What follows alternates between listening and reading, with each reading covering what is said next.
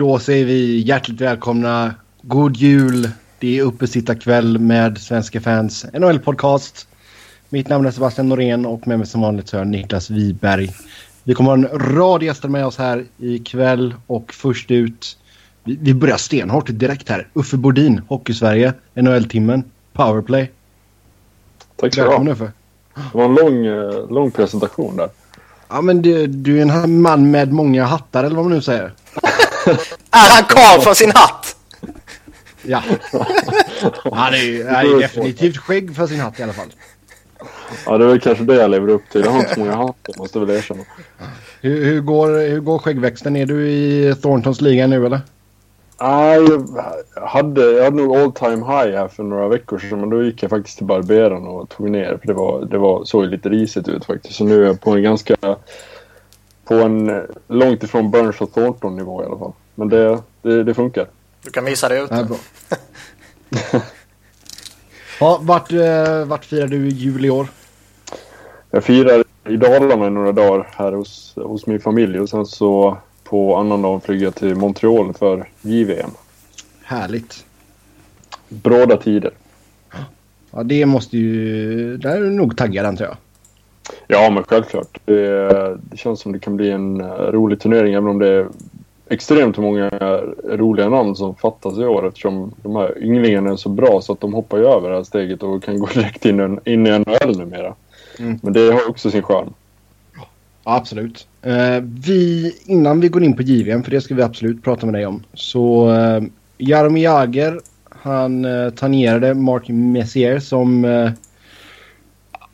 näst bästa poängplockan i NHLs historia. Så alltså, nu har vi 1887 poäng på den tjeckiska veteranen. Gammelfarbrorn, jag vet inte vad man ska kalla han vid det här, liksom farbrorn. Han var veteran för 10 år sedan. Ja. Ja, det är i och för sig sant, det var ju i och för sig. Men alltså, det kanske är svårt att säga med att han fortfarande spelar, men liksom, hur stor är Jaromir Jagr och hur stor kommer han vara efter den dagen han väl lägger av? Alltså, jag tror ju att man alltid har någon form av tendens att hålla tillbaka aktiva spelare när man pratar historia och vem som har varit bäst och störst och mest framgångsrik och så vidare. Samtidigt som man romantiserar de gamla legendarerna, i synnerhet sådana som man kanske växt upp med. Mm. Så på ett sätt tror jag det är svårt att kanske förhålla sig till Jagrs storhet, men jag vill ju ändå hävda att han ska ha 3:e platsen om man någonstans utser de bästa spelarna genom tiderna. Mm. Vilka har du före då? Gretzky och Lemieux, eller hur? Bobby Clark och Claude Giroux. Ja, såklart. Varför frågar jag? Ja, eller du borde ha lärt det nu. Nej, jag har ju... Wayne Gretzky är ju tokgiven etta för mig. Jag ser inte att en enda spelare är i närheten av honom. Mario Lemieux är 2. Om man pratar skicklighetsmässigt så är ju Lemieux förmodligen på samma nivå som Gretzky, men tyvärr fick han ju en karriär som inte riktigt blev så lång som vi kanske skulle hoppats på. Mm. Och det gör väl att han får ta ett steg tillbaka när Gretzky var så pass dominant och så pass duktig och har de sjuka siffrorna som han har. Mm. Jag hade faktiskt den här diskussionen idag, vem man skulle se som den bästa europeen genom NHLs tider. Och, ja, man skulle säkert kunna blanda in Dominik Hasek i den här diskussionen också, men då var det Lidström eller Jagr. Och jag var väldigt kluven där. Jag känner någonstans att visst, det Jagr har gjort är ju helt enormt och hur länge han håller på, men samtidigt Lidström har ju någonstans revolutionerat, skulle jag vilja hävda i alla fall, en hel position, alltså backpositionen, att han har liksom startat någonting som har fått ringa på vattnet, och det kan väl kanske inte säga samma sak om Jagr, plus då att Lidström har ju fler vinster än vad Jagr har och fler tunga titlar. Mm. Men samtidigt är det alltid sjukt svårt att jämföra liksom vad en forward har gjort kontra vad en back har gjort. Så att jag är inte, liksom inte, jag känner mig inte helt bekväm med att bara säga att Lidström är en större europén. Men det är kanske en diskussion vi skulle kunna ta vidare här. För jag skulle vilja lyssna vad ni säger om det. Jag håller med om att det inte finns någon som kan konkurrera förutom de tre som du nämnde. Det är ju Lidas och Jagr och Hasek. Men jag tycker också det är svårt att slänga in målvakter i en sån diskussion. Jag vill gärna särskilja på utespelare och målvakter. Men du vill ju inte ens få sin tröja hissad. Nej, det är korrekt. Men Lidström spelade ju på en fantastiskt hög nivå under jättemånga år. Men någonstans så fascineras jag ändå så hårt av att Jagr lyckades vara en toppspelare i ligan tidigt, mitten på 90-talet, och han lyckas vara det 2016-2015 också. Det är ju någonting som jag nog är rätt övertygad om att vi aldrig kommer uppleva igen. Nej, det är jag helt övertygad om. Jag tror inte jag håller Lidas som bästa europé faktiskt. Sen är det klart att det kanske är sett med svenska ögon och allt sånt där, men liksom men det är du känd för. Som Uffe säger också, liksom revolutionerar ett helt spelsätt, liksom alla backar ser upp till Lidas, och jag menar han gjorde inte så, vad är det, 20 år i Detroit liksom. Så det var inte så att han, visst Jagr har hållit i jävligt länge, men Lidas var också med bra tag. Så... Jag menar ju inte på något sätt att Lidström inte är där liksom. Sen är det svårt att jämföra forwards med backar. Mm.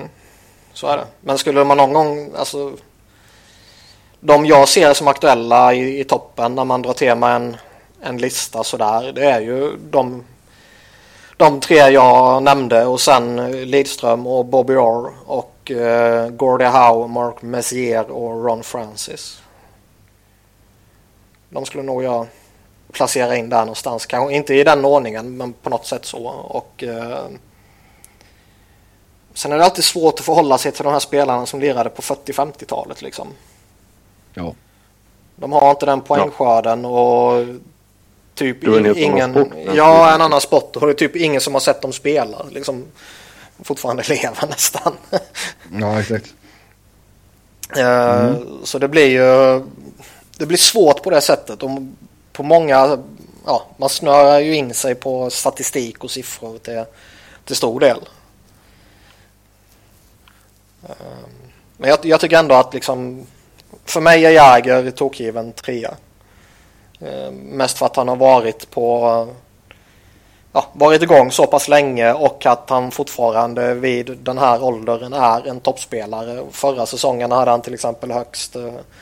points per 60 av alla spelare i ligan som gjorde en hel säsong. Och 22 plats i poängligan. Och göra det som 43-44-åring, det är liksom... Det är helt OK. Mm, absolut. Med det så går jag över till JVM då. Kickar igång annandag jul. Korrekt. Sverige möter Danmark i första matchen. Korrekt. Uffe, hur ser du på Sveriges chanser? Ja, det är som vanligt så är man ju sjukt hoppfull, och som vanligt är man beredd på att man kan bli sjukt besviken också. Men jag tycker det mesta har ju studsat med Sverige här under hösten. Jag kanske inte hade jättestora förhoppningar om du hade frågat mig för 2 månader sedan om att det skulle bli medalj, men nu känner jag någonstans att Finland har ju försvagats enormt genom att tappa sina särklass 3 bästa spelare, plus då en av de bättre på hemmaplan i Alexis Sarela. Och Kanada har ju tunnats ut ganska bra. USA saknar 3 av sina bästa spelare, och Ryssland har ju tappat Provorov till Flyers såklart. Så Sverige är egentligen den enda av toppnationerna som åker dit med det laget som de vill ha någonstans. Så tillvida så är jag väl ganska hoppfull om att åtminstone ska kunna bli medalj. Ska ju sen kunna bli guld, då kommer det att krävas något över det vanliga, för att jag tycker att det finns vissa svagheter i det svenska laget som jag är lite osäker på. Och vilka är då dessa svagheter? Ja, men jag är inte helt Solvobackuppsättningen. Jag vet liksom inte riktigt om vi har den där offensiva härföraren där som jag tror att ett lag som ska vinna behöver. Någon som liksom går i bräschen där. Lite osäker på några av spelarna som har blivit uttagna också, vad de egentligen går för på den här nivån. Det kommer att gå ruskigt fort och man kommer att möta ruskigt skickliga spelare. Så lite frågetecken där. Vilken namn ser du som den största överraskningen i den svenska truppen? Oj, överraskning i den svenska truppen. Ja, men de jag reagerade lite på när när bruttotruppen tillkännagavs här för några veckor sedan, det var ju framförallt kanske de två spelarna från WHL, Filip Ahl och John Dahlström. Båda två har ju varit bra där borta, men det är alltid svårt att jämföra prestationer där i en kanadensisk juniorliga kontra prestationer i SHL eller i hockeyallsvenskan. Liksom, vad ska väga tyngst egentligen? Och de här killarna har ju verkligen levererat. Båda två ligger väl i snitt på en poäng per match, tror jag, lite drygt. Och har ju varit ledande spelare för sina lag. Men samtidigt är det ju, den ligan kan man ju ifrågasätta hur bra den egentligen är. Samtidigt, å andra sidan, plus för att de liksom har blivit vana på att lira på liten rink och kan det spelet. Så både överraskad och inte överraskad, men kanske lite överraskad att de kom upp på kostnad av några killar som har gjort det bra i SHL och i allsvenskan. Tror du Rasmus Dahlén tar en plats, eller? Jag hoppas verkligen det. Jag tycker att han har ju kvaliteterna som det här svenska laget skulle behöva. Visst, han är ju inte liksom, eftersom han bara är 16 år så har han ju inte de fysiska attributen som en 19-åring har. Men han har ju ett spelsinne som är utöver det vanliga, och ja, jag vet inte sen Viktor Hedman som har sett en svensk juniorback skina så mycket i liksom en så tidig ålder, så att det vore ju otroligt häftigt och kul för turneringen och intresset där hemma om en sån kille får chansen att vara med. Jag är lite skraj för att han är lite för enkel att peta. Ja. Just att han är så ung och liksom, istället för att ta något tufft beslut och peta en 97a, en äldre, lite mer fysiskt trygg och så vidare gubbe, så ja, men din tid kommer, Rasmus, du får vänta till nästa år. Och tack och hej. Det känns lite för enkelt. Och sen anser jag ju det är fel och fegt, men det är jag lite skraj för jag skulle jättegärna vilja se honom i laget och vara en av 6 då, inte som sjundeback såklart. Nej, precis. Jag menar, alltså han har ju de här kvaliteterna som liksom, han kan bryta mönstret i en match och liksom, alltså han har ju verkligen is i sina vener, för att han gör ju såna här helt sjuka uppåkningar och liksom totalt respektlös på alla sätt. Och visst, det kommer att ske misstag, det kommer att göra, precis som det sker misstag när man har en Erik Karlsson eller en John Klingberg på isen. Men jag känner någonstans att fördelarna med att ha med en sån kille är så mycket större än risken, att jag tror att i långa loppet så är det ett stort plus. Hur ser det på att Timothy Liljegren inte kommer? Ja, det har väl så mer förståelse för. Han fick ju hela hösten förstörd i princip av den här körtelfebern, så att det var ju otroligt taskig timing. Och jag tror kanske inte att han är liksom riktigt fulltränad och redo att vara med och vara sitt bästa jag vid den här tidpunkten. Jag tror att han kommer att må bättre av att få vara hemma och träna upp sig. Och sen är det otroligt tråkigt, för att det är också en otroligt sevärd spelare som jag tror hade kunnat göra skillnad om han hade liksom fått spela på den nivån han kan spela. Men jag tror inte riktigt att han är där, tyvärr. Om vi tittar på Sveriges grupp då. Grupp A, där har vi Finland, Tjeckien, Danmark och Schweiz. Vilket lag är Finlands största hotet? Definitivt, det skulle jag nog säga. Det är klart, Tjeckierna de är ju farliga på sitt sätt, men finnarna blir ju, tror jag, det laget som Sverige får slåss om gruppsyn mot. Och jag tror att det här kommer att bli otroligt viktigt för juniorkronorna, det är att vinna den här gruppen. För att om man tittar på andra gruppen så har vi USA där, vi har Kanada där, vi har Ryssland där. 3 klara guldkandidater i den här turneringen. Och det är inte ett sånt lag man vill möta i en kvartsfinal. Man vill gärna ha ett Slovakien eller dylik liksom i en sån match. Och jag tror att det kommer att bli otroligt viktigt för Sverige att vinna gruppen om de ska ta sig till semifinal. Sista laget i grupp B är Lettland, kan jag säga också. Om vi tittar lite snabbt på Kanada då. Som sagt, det är ju några gubbar som inte är med där, men fortfarande en hel del okej namn. Dylan Strome ska vara kapten.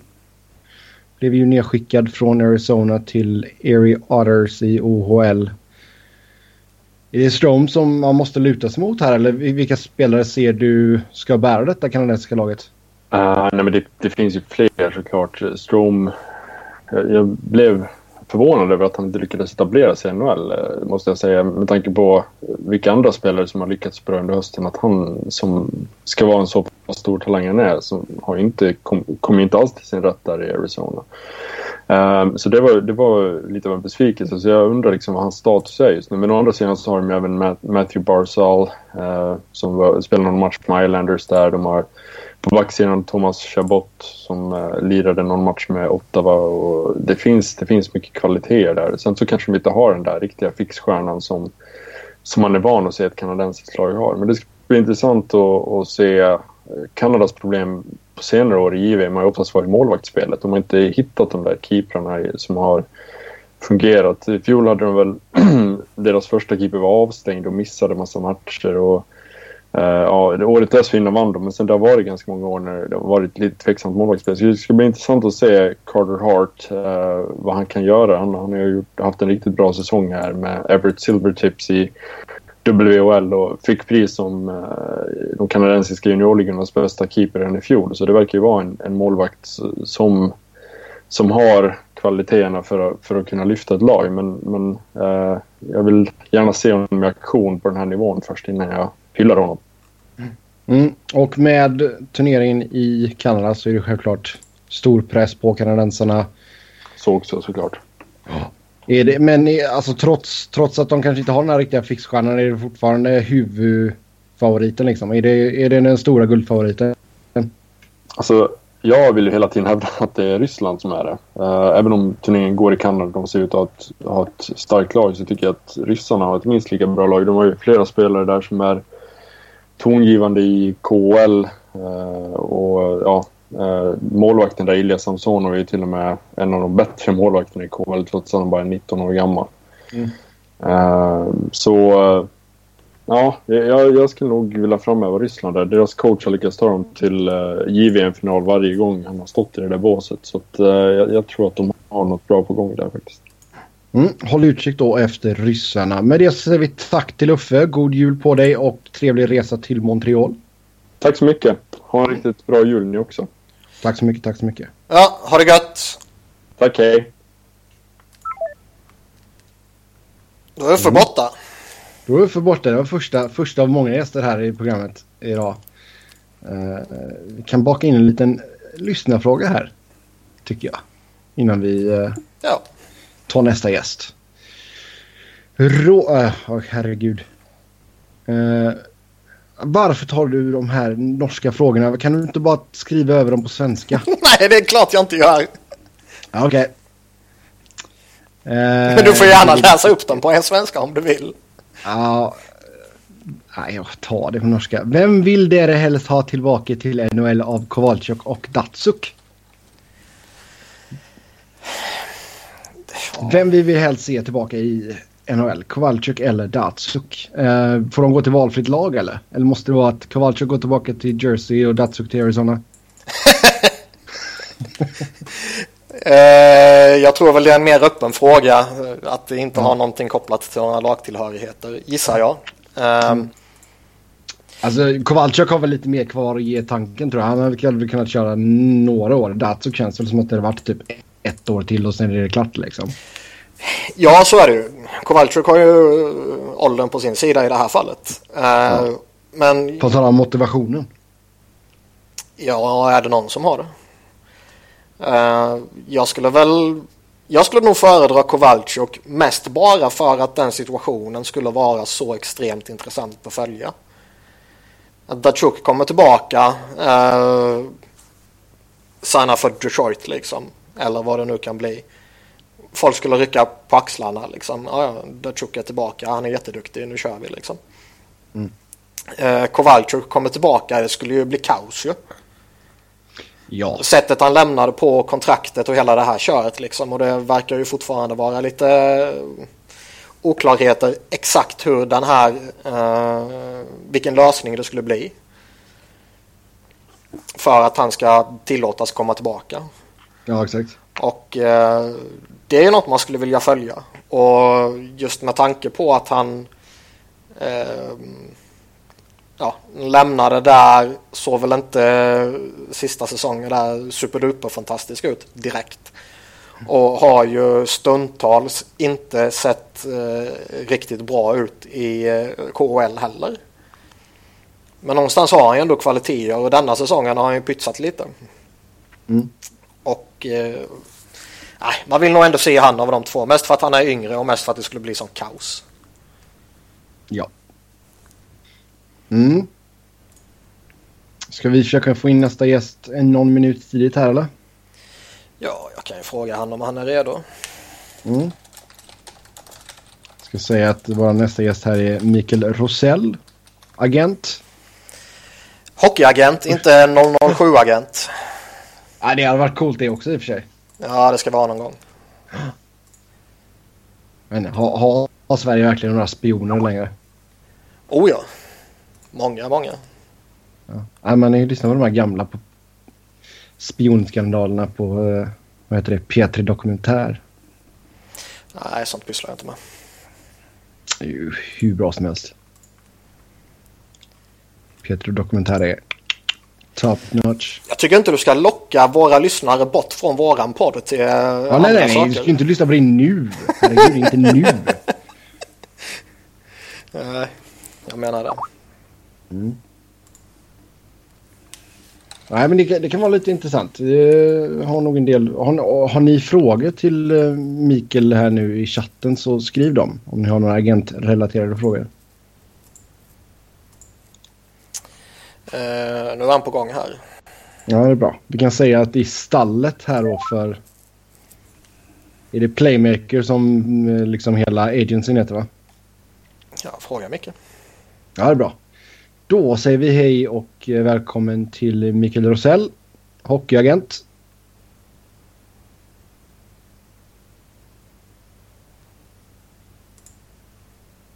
Hallå Mikael. Gött när all teknik jävlas.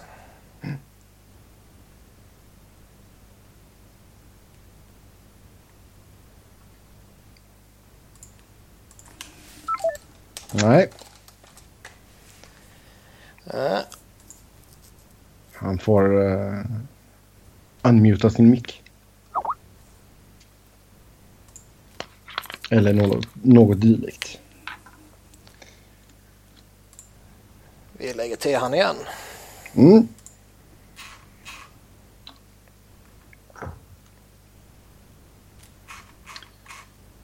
Det är sån här dödtid som du inte kommer klippa bort sen också. Det är alltid bra. Nej, det är klart jag inte kommer göra.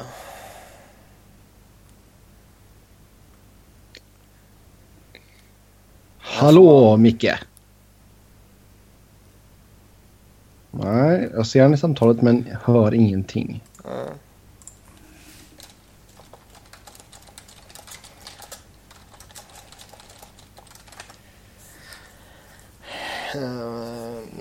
Prata NHL så länge då, så löser vi det här.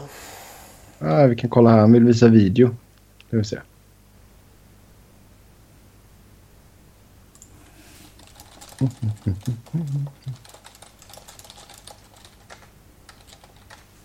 Ja, pula nu med det nu lite, så kan jag... Ska jag läsa tabellen från start? Ja, börja tugga om någonting bara. Pittsburgh. Ska vi se.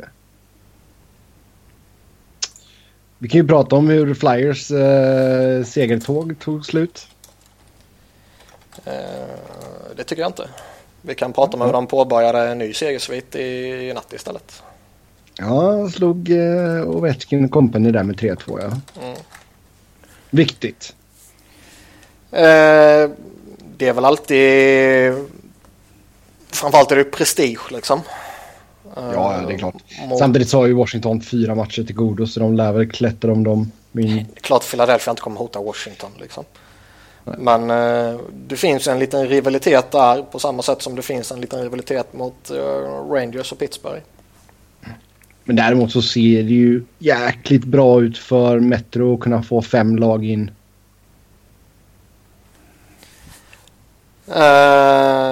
Ja, så är det. Lite oförskämt bra ut. Ja, det har ju dratt ifrån lite där. Och det klagar jag inte på. Det är ju lite mer öppet i Atlantic. Det galna är så att Columbus har 3 matcher till godo på Pittsburgh. De är 1 poäng bakom. Och de har 5 matcher till godo på Rangers, 1 poäng bakom. Ja, alltså det där, vi har ju pratat om det. Det kommer ju inte hålla i sig liksom. Det är helt galet. Får vi någon pejl på grejerna här eller? Nej, jag vet inte. Vi gör ett försök till.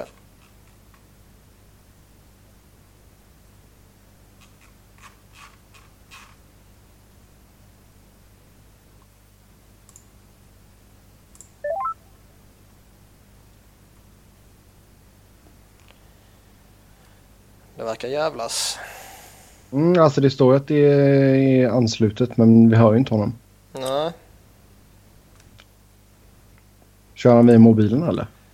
Kolla på hur länge han kör via mobilen annars. Ja, han provat både mobil och dator. Fan vad konstigt. Ja. Det här var ju jättelustigt ju. Ja. Han hör oss hela tiden. Okej, ja, vi hör inte honom. Jag testar mobilen nu. Ja. Då lägger vi på där. Ja, ska vi se. Tobias ger oss en liten update på Sebaniad. Han går utan kryckor nu, så har han en sån här boot. De är inte... Alltså det är ju bättre med en sån boot än att ha gips, kan jag ju säga. Ja, det föredrar väl alla. Jag hade en sån boot efter jag opererade foten. Den är inte jätterolig, men den är bättre än gips i alla fall. Så mycket kan jag säga. Ja, alltså är man tillräckligt bra för att traska runt i en sån så finns det ju hopp om att man snart ska kunna trä på sig skridskor beroende på vad det är för skada. Och hur, alltså, måste du ha gips och grejer så kan du vara körd jättelång tid. Har du en sån, beroende på vad det är för skada så är det kanske inte någon jätteskillnad på en boot eller en skridskor. Om han är utan boot också. Det var utan boot och kryckor. Okay. Ja, då så. Det är ännu bättre. Ja. För ibland har det ju bara att... om vi skridskorna bara, kör bara. Då kommer det bara till smattgräns. Och... benet får läka inne i skridskorna helt enkelt. Ja.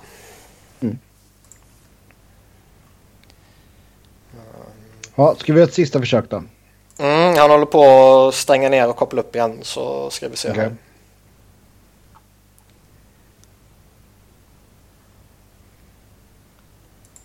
Det är ju lagen om all djävulskap. Och självklart är det här ingenting som vi klipper bort. Vi ska vara goa och... det är grit. Detta är grit. Ja.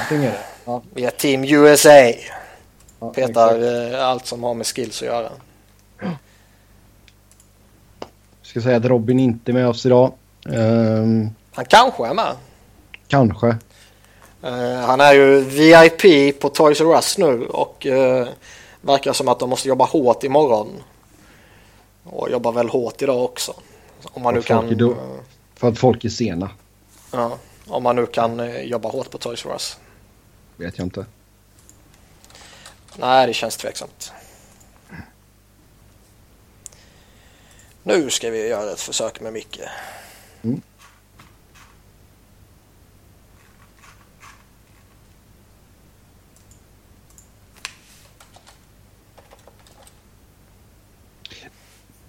Bästa måste inte vara första gången han connectade och han hör oss.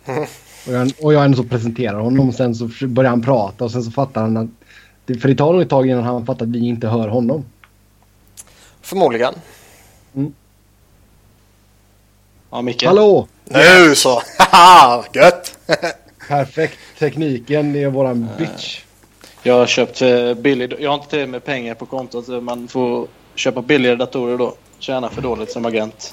Ja, du får ta och pimpa ut några spelare till KHL eller någonting. Ja, om det vore så. Då har du gjort det för länge sedan. Ja, exakt.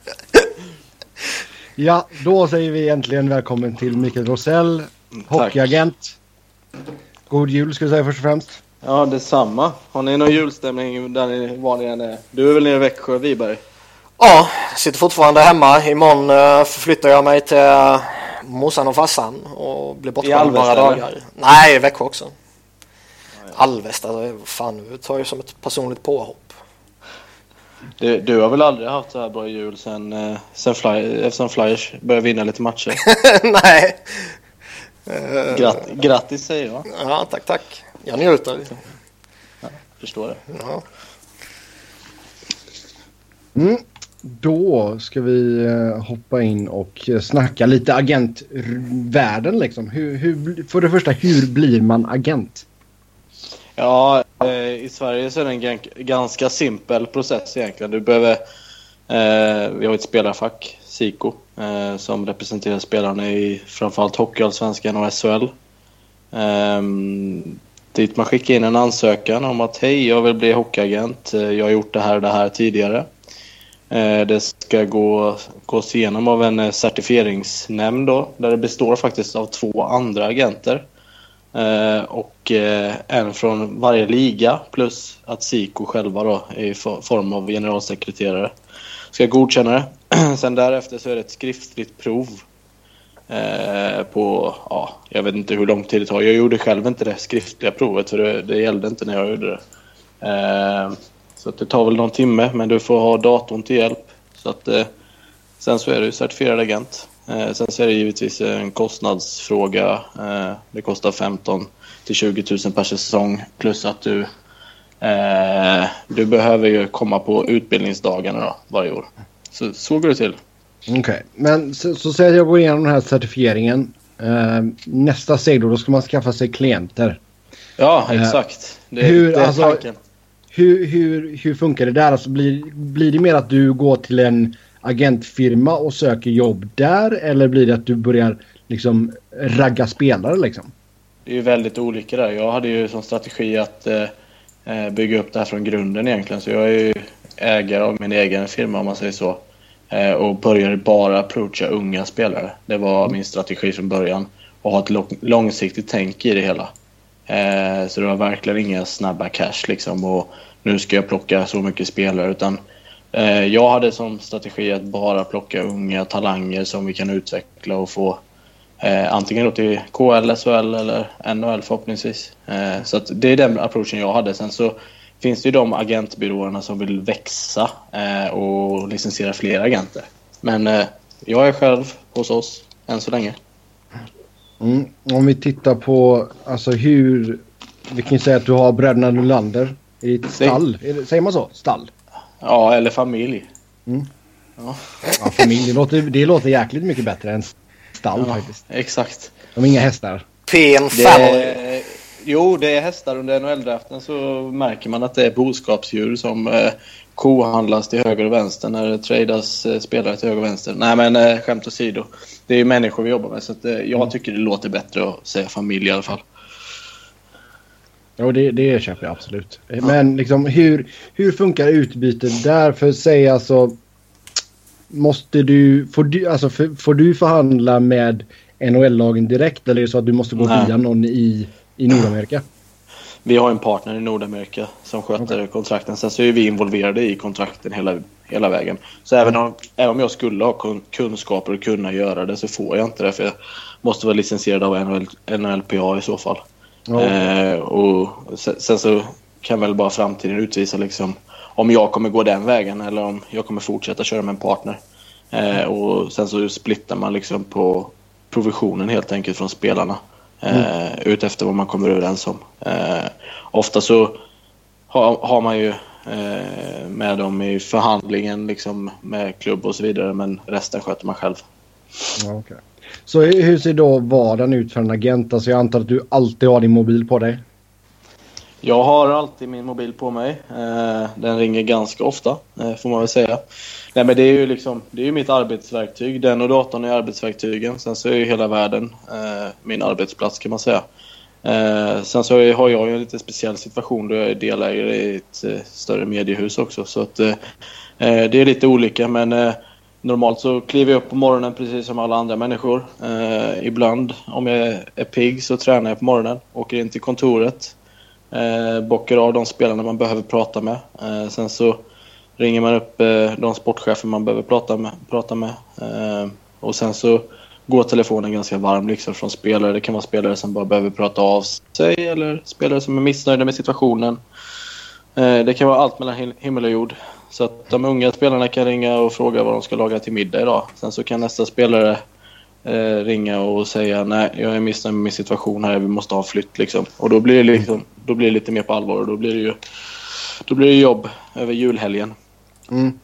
Hur blir det, alltså blir det många resor över till NHL för de spelarna du har där borta? Ja, jag försöker väl klara av en under hösten. Sen så blir det alltid en under JVM och sen så blir det en till våren. Sen så blir det en till draften. Så en gång per kvartal kan man säga liksom, lite rough sådär. Och så är man borta 10-14 dagar i taget liksom. Så det är ganska bra break i vardagen att få de resorna. För även om du jobbar mycket där borta så är det ganska mycket egen tid. Så att det är riktigt bra. Men har du på allvar fått samtal av spelare som frågar vad de ska laga till middag? Ja, det händer dagligen från vissa spelare. Du vet, förutom att man är agent så är man även receptguide ibland liksom. Okay. De har inte förstått det där med Google än. Nej. Fan, ska de ha Google till när de har mycket? Exakt. Ja, men det, så man är, alltså det är inte bara då att man förhandlar kontrakt, utan man är en lite, du är bollplank, du är receptbok som du säger. Ja, men det har ju gått mer och mer mot det också med tanke på hur samhället ser ut idag, så behöver ju alla spelare mycket mer bekräftelse. Alla människor behöver bekräftelse, alla mår bra av bekräftelse. Och då har vi blivit liksom egentligen bara från att förhandla kontrakt som det säkerligen var på Svesses storhetstid till att det nu liksom har blivit mer att man utvecklar ett koncept liksom som vi vill utveckla våra spelare och göra dem så bra som vi bara kan. Och då har vi ju ansvar liksom över kost, vi har ansvar över träning, vi har ju ansvar egentligen över även lite mentalt bollplank liksom. Så att det är många aspekter i det som man glömmer bort. Det med förhandla kontrakt är egentligen det är slutmålet av produkten, kan man säga. Mm. Mm. Ja, det är jävligt intressant där. Just det där med att liksom, det blir ju aldrig att du riktigt är ledig, eller hur?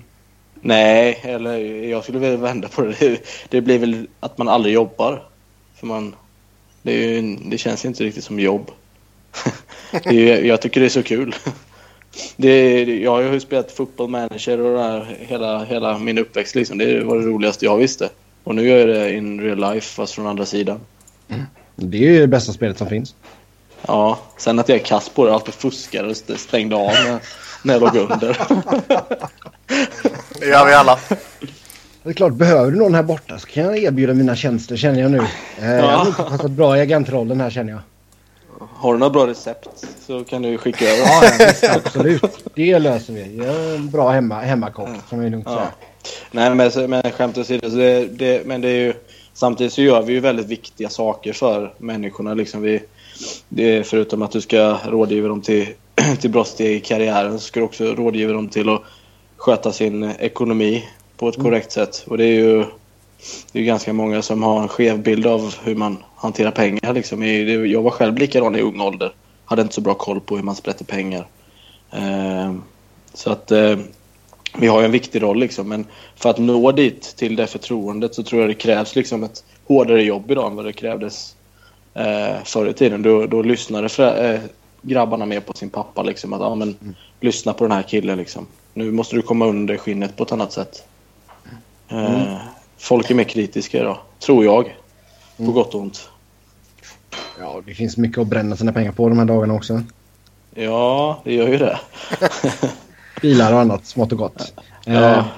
Om vi tittar på en speciell situation då. En spelare som håller ut på sitt kontrakt.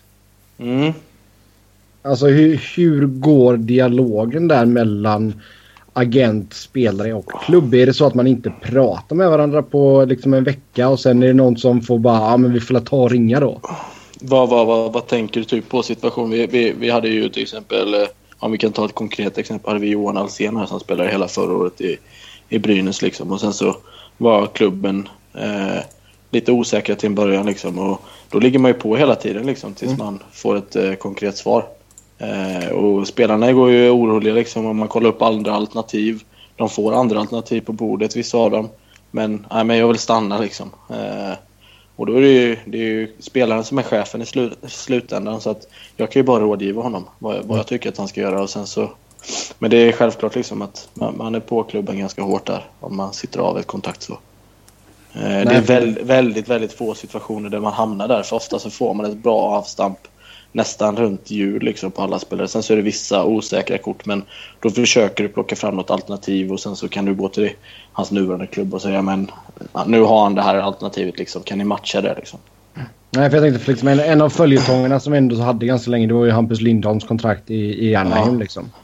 Men där är en ganska svår situation med tanke på att man vet inte vad som händer bakom kulisserna där heller liksom. De försöker säkert trada spelare för att ha råd att få in både han och den andra backen under lönetaket liksom. Men sen så när inte det går, då får man gå till plan B liksom. Och klubben har, de kan ju sitta av liksom, och som spelare tycker jag det var inte så farligt för Hampus att sitta av några matcher liksom.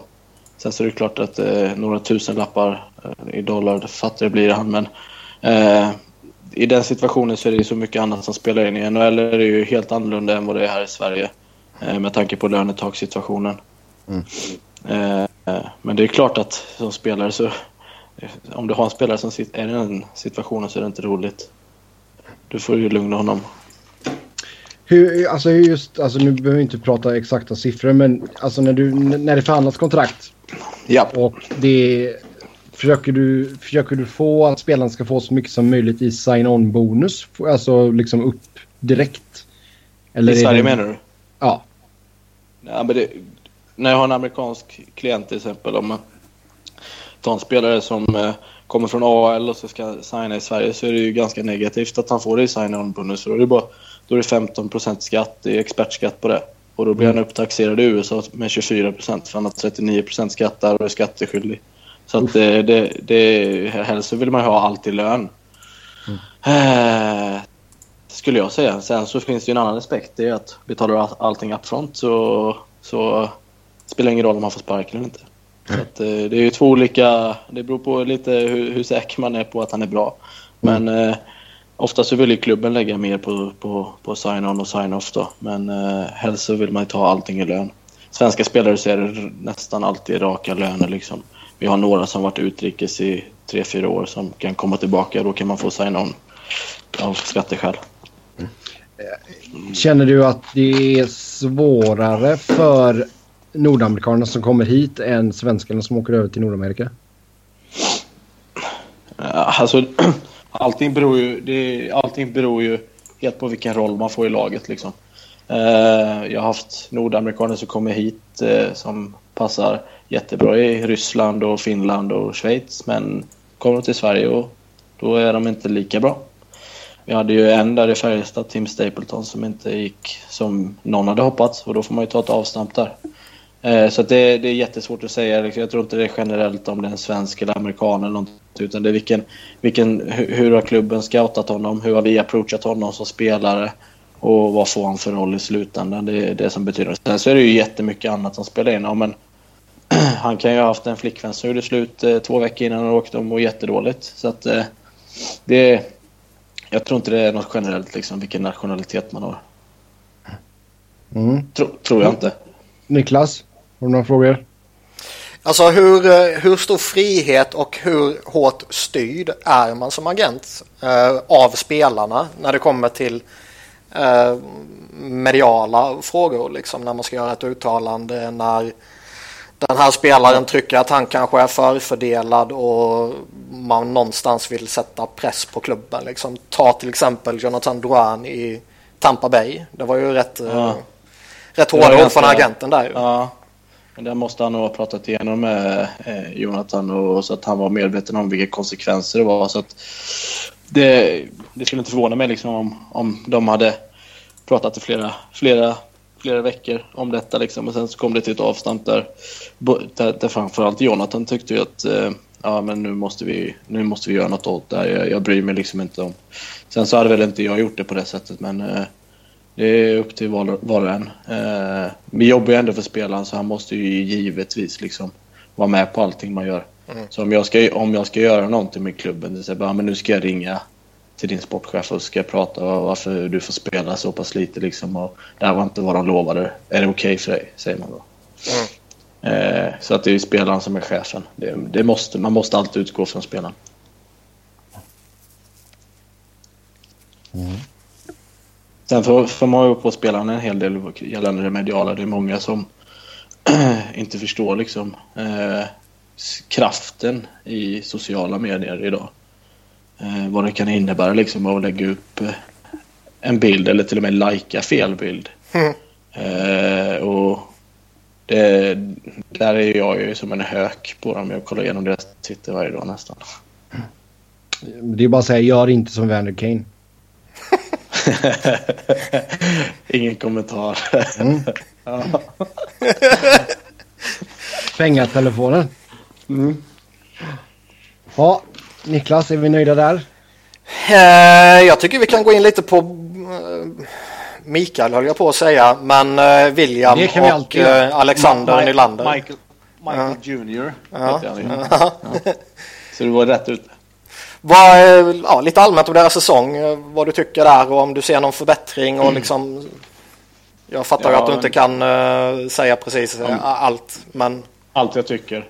Nej, men vad gällande William så har jag haft en fantastisk säsong, skulle jag säga. Han har ju bra kemi med Matthews framförallt, och han leder väl laget i första assist liksom med 10 stycken. Sen så har de haft en strategi i Toronto att spela någon sån center eller ving i fjärde kedjan på bortais när man inte haft sista bytet.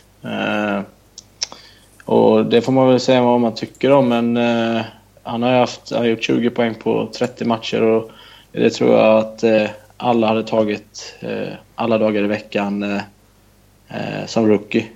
Han spelar dessutom med 2 rookies mestadels. Man får inte glömma det, att Matthews, även om han är fruktansvärt bra hockeyspelare, så är han rookie fortfarande, och det är Hyman också. Ja. Så att han blir bara bättre och bättre, och det kommer bli jättekul att följa honom. Han kommer bli grym hockeyspelare.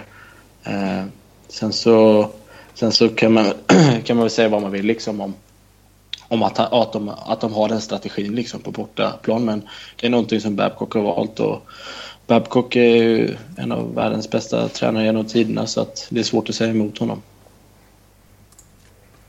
Jag har ingenting emot att säga emot honom. Jag fattar att han inte kan sitta här och svinga på Babcock. Även om inte han lyssnar på den här podden, så fattar jag att du är så pass intelligent att du inte gör det. Men jag tycker det är ju fegt.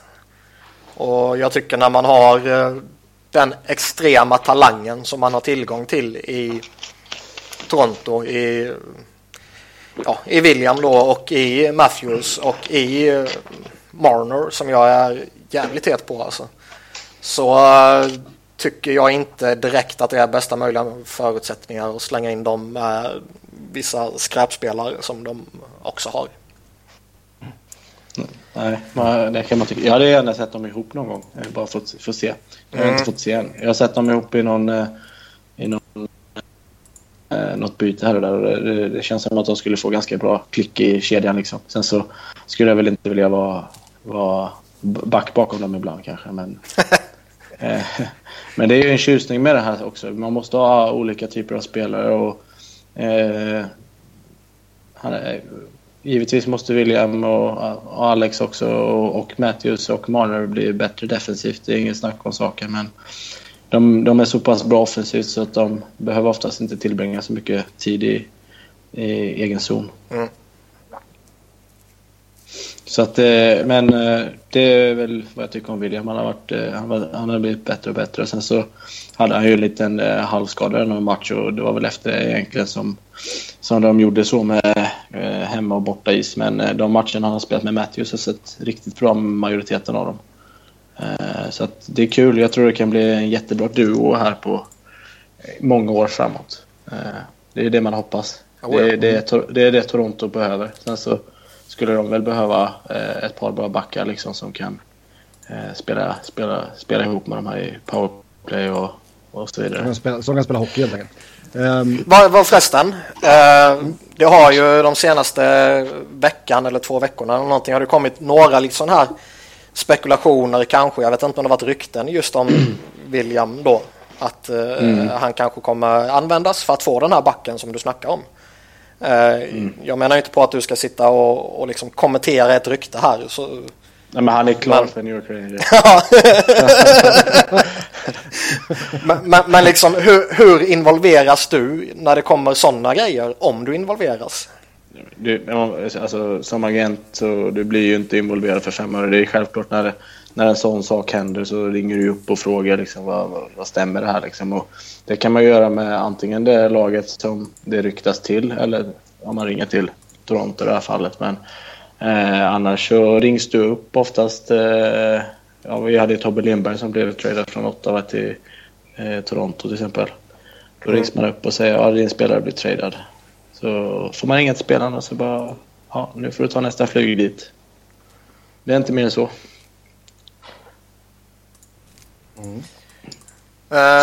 Sen så givetvis som agent så kan du ju göra som i det fallet med Drouin liksom, där han försökte trycka på för en trade liksom, på olika sätt. Du kan ju ha till och med 2 klienter liksom, som man kan trada mot varandra till exempel. Alltså, det finns många lösningar på det. Så att men det är väldigt sällan liksom, du har någonting att säga till dem. Så det är lite om Williams situation liksom. Sen så Alex har ju spelat bra i farmarlaget. Laget själva är väl inte det främsta i AL. Jag tror de ligger näst sist liksom, i sin division. Och har ett helt okej powerplay men ett dåligt 5-mot-5-spel skulle jag säga. Men det kommer bli en bra hockeyspelare. Och han är redan långt framme. Så att, han har haft en bra säsong där. Det har gjort honom gott också att få kliva in i AL och för att det är ett steg närmare NHL än vad både SHL och CHL är.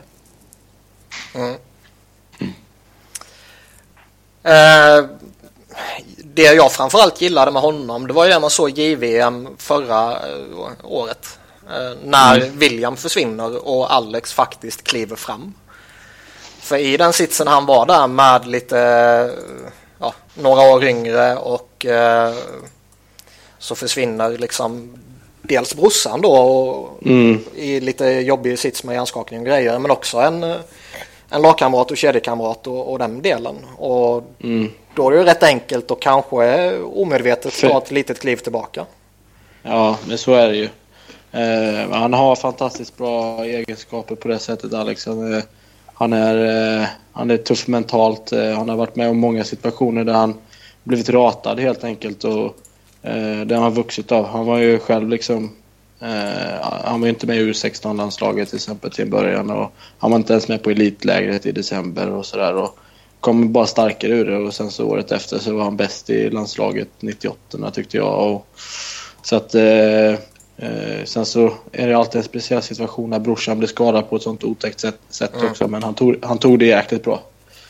Det var kul att se. Jag tror att han växte mycket som person och få spela den turneringen själv, även om det hade varit ett minne för livet att få spela med brorsan. Det tror jag vi alla tycker.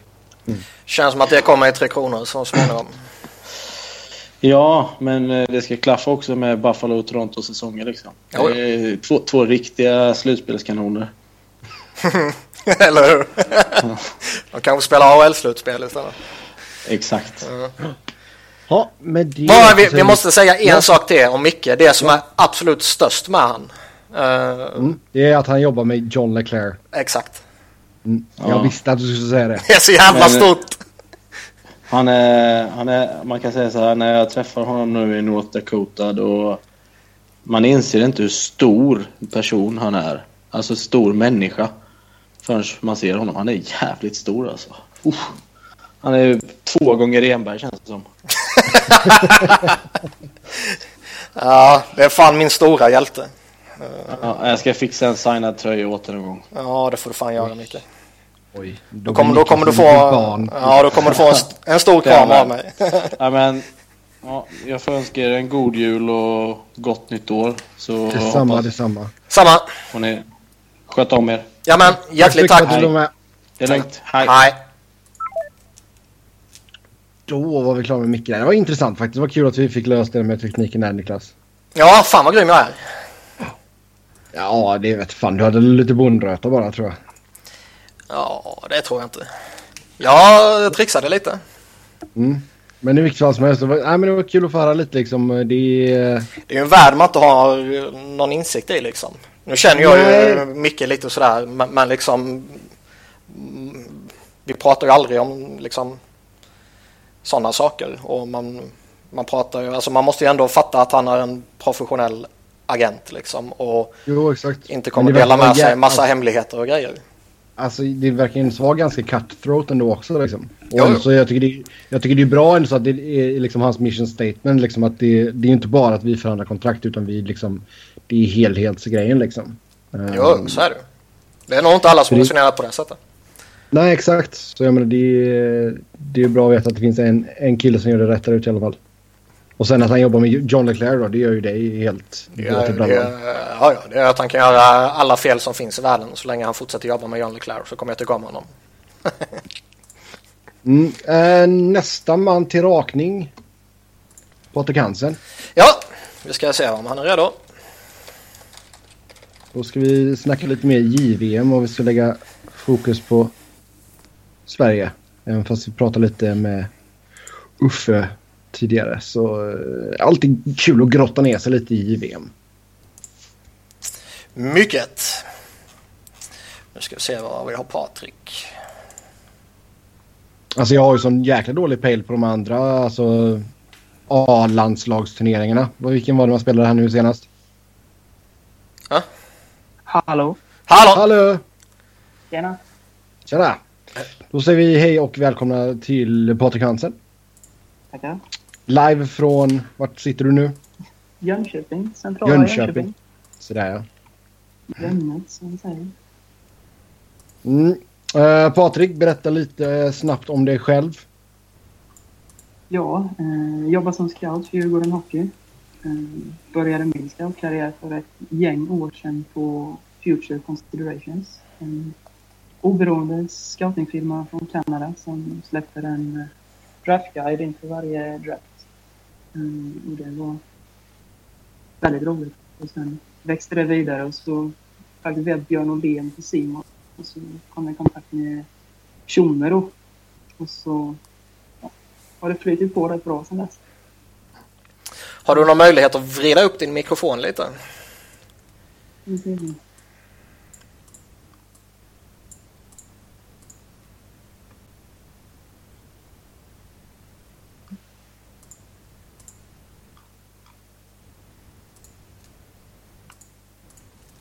Lite i lägsta laget nämligen. Jag tror att den ska vara på det. Eller så får du tala tydligare. Hör ni nu? Nu. Mycket bra. Nu står han och gapar på oss. Det brukar han göra. Ja. Brukar han göra det virtuellt på Twitter kan han lika gärna göra det över Skype också. Ja, precis.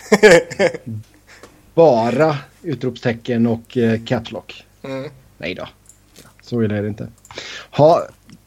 Patrik, vi ska prata lite JVM, fokus på Sverige. Vilka spelare i truppen tycker du man ska hålla ett extra öga på? Ja, alltså de flesta känner till, och med Eriksson, Ek, Nylander och Asplund. Men ser man bort ifrån dem så gillar jag ju Timrås duo där, Elias Pettersson och Jonte Dahlén. De har liksom varit ledande i allsvenskan i säsong 2 nu här. De går in på och liksom gör det kväll efter kväll och match efter match. Liksom.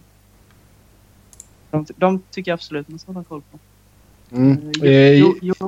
Jonathan Dahlén har ju följt liksom sen J20 här i HV, och han har ju alltid varit liksom väldigt bra, väldigt driven både i spelet som person. Sådär.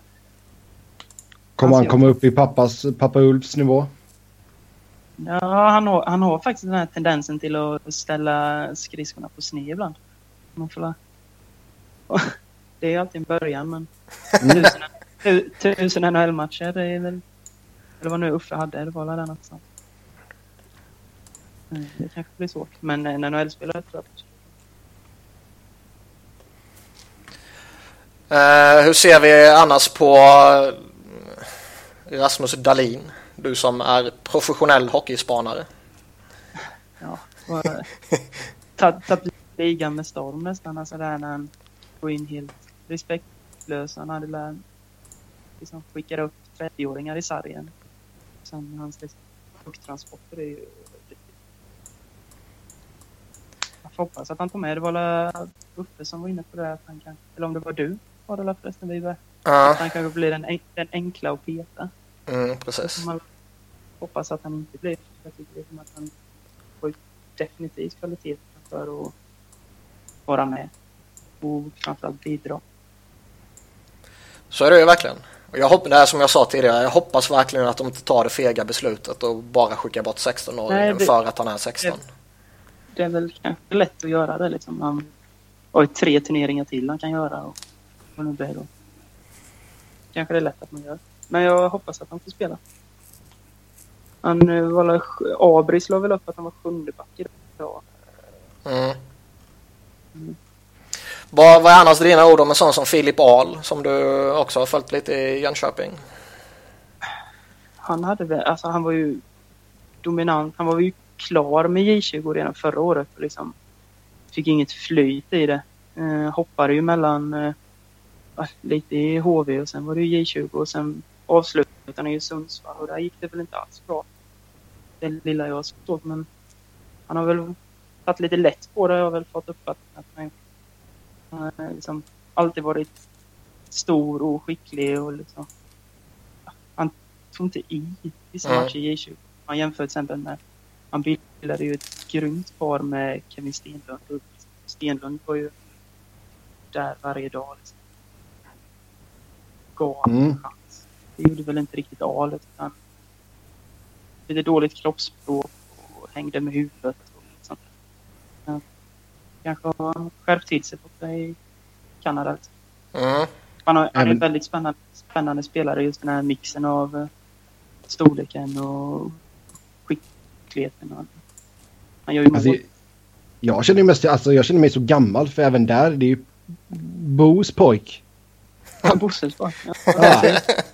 Alltså det är... Usch, vad gammal jag känner mig nu. Ja, vi två är i förfallet. Det har vi konstaterat för några år sedan. Det är helt galet. Jag menar, Bo kommer man ihåg som om det var igår liksom. Hur gammal är du? 85. Ja, till och med 1 år äldre än mig. Ja, då är du gammal. Ja. Bos pojk. Ja, vi får se om det kan bli någonting. Timothy Liljegren är ju inte med. Är det någon annan spelare som du tycker saknas i den här truppen? Ja, alltså jag hade nog tagit med Liljegren åtminstone i bruttotruppen. Man saknar ju right back nu. Och Liljegren, liksom, många säger att det är, kanske inte är i form och sådär, men han har varit igång i en månad i SHL. Han har varit fått lite varierande speltid, så tycker jag väl att man hade kunnat tagit med honom och liksom, låt han lira 20-25 minuter de här för träningsmatcherna och se vilken form han är i.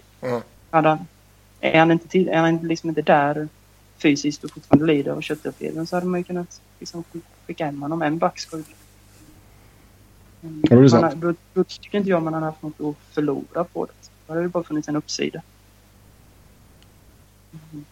Nej, jag håller med. Så var det väl jag resonerat i alla fall kring honom. Han är ju riktigt bra. Och det saknas ju rajkare och de här. Kylington kommer ju leda PT och Bernhardt kanske. Men Kylington har det inte så mycket. Jag vet inte riktigt hur har det gått för Kylington denna säsongen? För jag var inte imponerad de gångerna jag såg honom förra året. Kylington har jag inte sett. Jag tänkte på Liljegren. Kylington har jag inte sett. Jag vet faktiskt inte om han har börjat producera lite väl. Ja, ska vi se vad står det här. Senaste är att han har 4 mål, 9 assist på 25 matcher. Så han har ju redan slått sitt totalpoäng från förra säsongen i alla fall. Nej, jag har inte sett någon hårdbevakare. Jag vet inte vad. Hårdbevakar du inte Stockton hit? Nej, bara... Jag tar och åka dit, det är som en fängstående verkligen. Stockton, riktig skithåla verkligen. Riktig skithåla, det kan jag skriva under på. Den och Binghämten här. Ja, nej, det är Stockton, du stannar inte ens där. Vi bara fortsätter köra. Det är alltså. Det sätt han spelar. Han borde ju vara toppbacken i laget när jag gör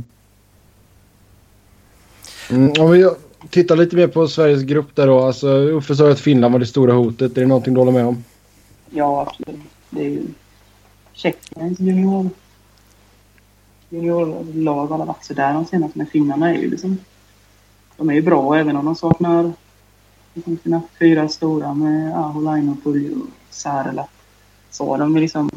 Julevi är med, Heiskanen, det är liksom ordinarie i ligan. Ja, man har ju 12:an som rankas högt, Vesalainen, som det finns ju fortfarande väldigt bra spelare.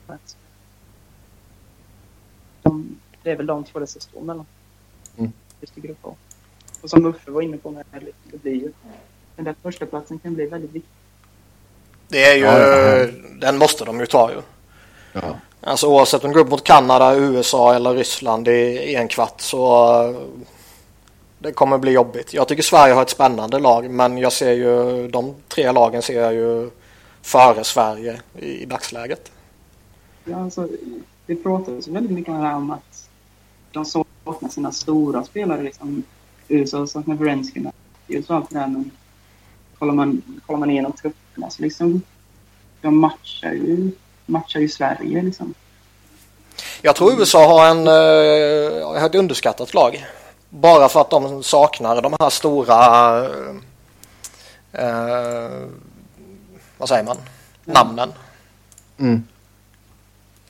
Det är nästan bara en college-spelare där nästan. Ja, exakt. Det känns som att vad är det, typ 80% av laget är college-spelare liksom. Så ja, det blir intressant.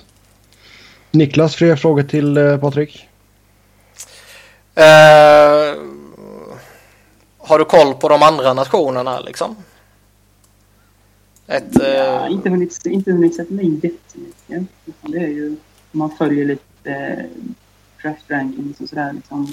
Ja, för jag är lite inne på Schweiz känns lite småluriga. De har ju ändå några alltså draftade spelare som är relativt talangfulla liksom. Men framförallt så kommer ju The Swiss McDavid i Nico Hischer, ja. Har du någon koll på han eller? Inte jätte, han var med redan ja, det var han. Ja.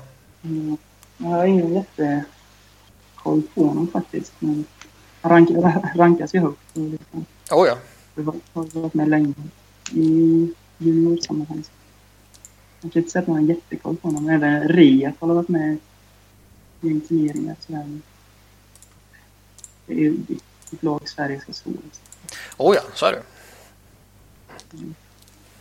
Det är väl enda, fan Popperberg som har varit i Linköping och sådär. Men Baldo flyttade hem till Schweiz. Jag vet inte hur det har gått om den när de har fått spela. 12 matcher för Davos. En bra juniormålet. Jag tror att jag är jättekoll på de här lite i Lettland. Är du inte insatt i Lettland? Nej. Vad fan? Nu blir jag besviken. Och du kallar dig själv scout. Ja. Jag får äska om att åka dit och skaffa mig lite koll. Men danskarna har ju några, liksom, det är Rönnbjer i Växjö. Så det är liksom från Rögle som jag tycker är rätt bra. Han var ju faktiskt en av få förra året som orkade liksom driva upp spelet mot de bättre nationerna i JVM. Ja, han gillade jag. Han såg fräsch ut. Ja, och sen Rasmus D. Andersson som lirar här i Jönköping är ju också en sån här bra juniorspelare som kan göra poäng och liksom skapa lite framåt. Med mindre än får man brukar få upp en, kanske två, fem där och sen över bredden. Ja. Om vi tittar på hela turneringen i sin helhet, vilken är den spelaren du är mest sugen på att se? Det är nog faktiskt Elias Pettersson, hur han kommer liksom lira på den här nivån. Han klarar ju av allsvenskan med bravur liksom, och är toppspelare där. Så vi ser vad han går upp mot liksom, kanadensarna och ryssarna och det. Sen så blir det intressant att se liksom Dylan Strome som gör över 2 poäng per match. Är det i AHL?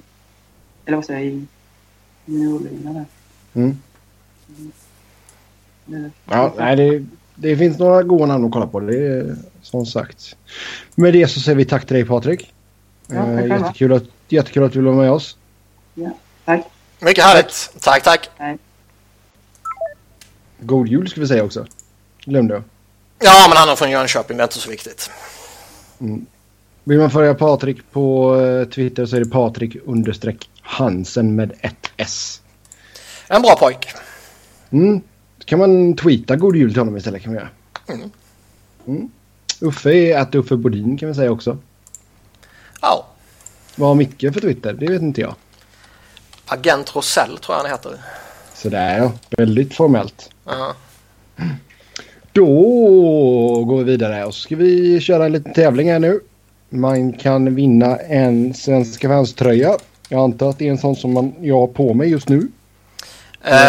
Eftersom vi, tack gode gud, inte kör videosamtal så ser jag inte. Men om man vill veta hur den ser ut så tweetade jag ut en bild på den innan vi spelade in. Så där kan man luska fram den där. Det är en grå sweatshirt med grönt tryck.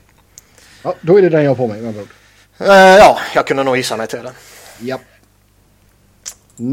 Vi kommer väl, eftersom Sebbe tjatade på mig, så kommer vi har 2 tröjor som vi ska tävla ut. Och vi kommer göra det i 2 omgångar, det vill säga 2 olika tävlingar. Man kan inte vinna båda tröjorna. Nej, det kan man inte. Alla utom Robin kan vinna. Okej, så även våra gäster kan vara med och om de så önskar. Okej, ja, det är bra. Vi fick medlen här från Robin att han kanske kommer sticka in sitt lilla virtuella huvud och säga hej i alla fall. Ja, det kan han få göra. Ja.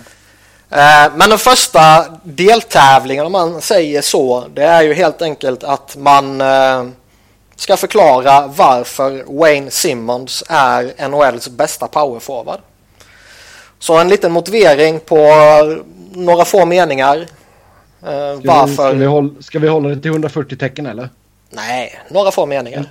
En tweet? Nej, några få meningar. Jag vill se Simons hyllningar. Så motivera det och skicka in till mig. Förslagsvis via mail på niklas.viberg@svenskafans.com. Niklas Messier och Viberg med enkel V. Just det. Man kan hitta kontaktuppgifterna under svenskafans.com/kontakt också. Och sen kommer vi utse den bästa / roligaste motiveringen i nästa avsnitt. Du, när vi ändå har lite så här tid nu inför nästa gäst. Vad tycker du om funktionen på Elite Prospects när man kan höra hur de uttalar namnen? Jag har ju lite, vad ska man säga, lite... Jag delar ju kontor med EP-Johan, han som har byggt upp hela jävla EP. Så jag har ju lite access till sakerna som sker bakom kulisserna. Och som av en ren slump så är väldigt ofta Shane Gostisbehere i topp på de där listorna. Vem som klickar mest. Okay. Jag har fortfarande inte förstått hur jag kan klicka så många gånger på hans namn. Jag ska prova att klicka efter här. Ska vi se hur det låter. Ja, det låter bra. Vi kollar det. Filip Wüthrich. Nej, men jag tycker det är en alldeles utmärkt funktion. Det är klart att jag inte behöver den på Jakob Larsson. Liksom. Nej, men om vi går in på ryssarnas U20-lag här nu. Ja, alltså ryssar och östeuropéer generellt och liksom fransk-kanadensare och den delen, så tycker jag det är ett alldeles utmärkt verktyg. Mm. Och personligen så lägger jag inte jättemycket vikt vid att, som jag sagt tidigare, att alla namn måste uttalas 100% korrekt.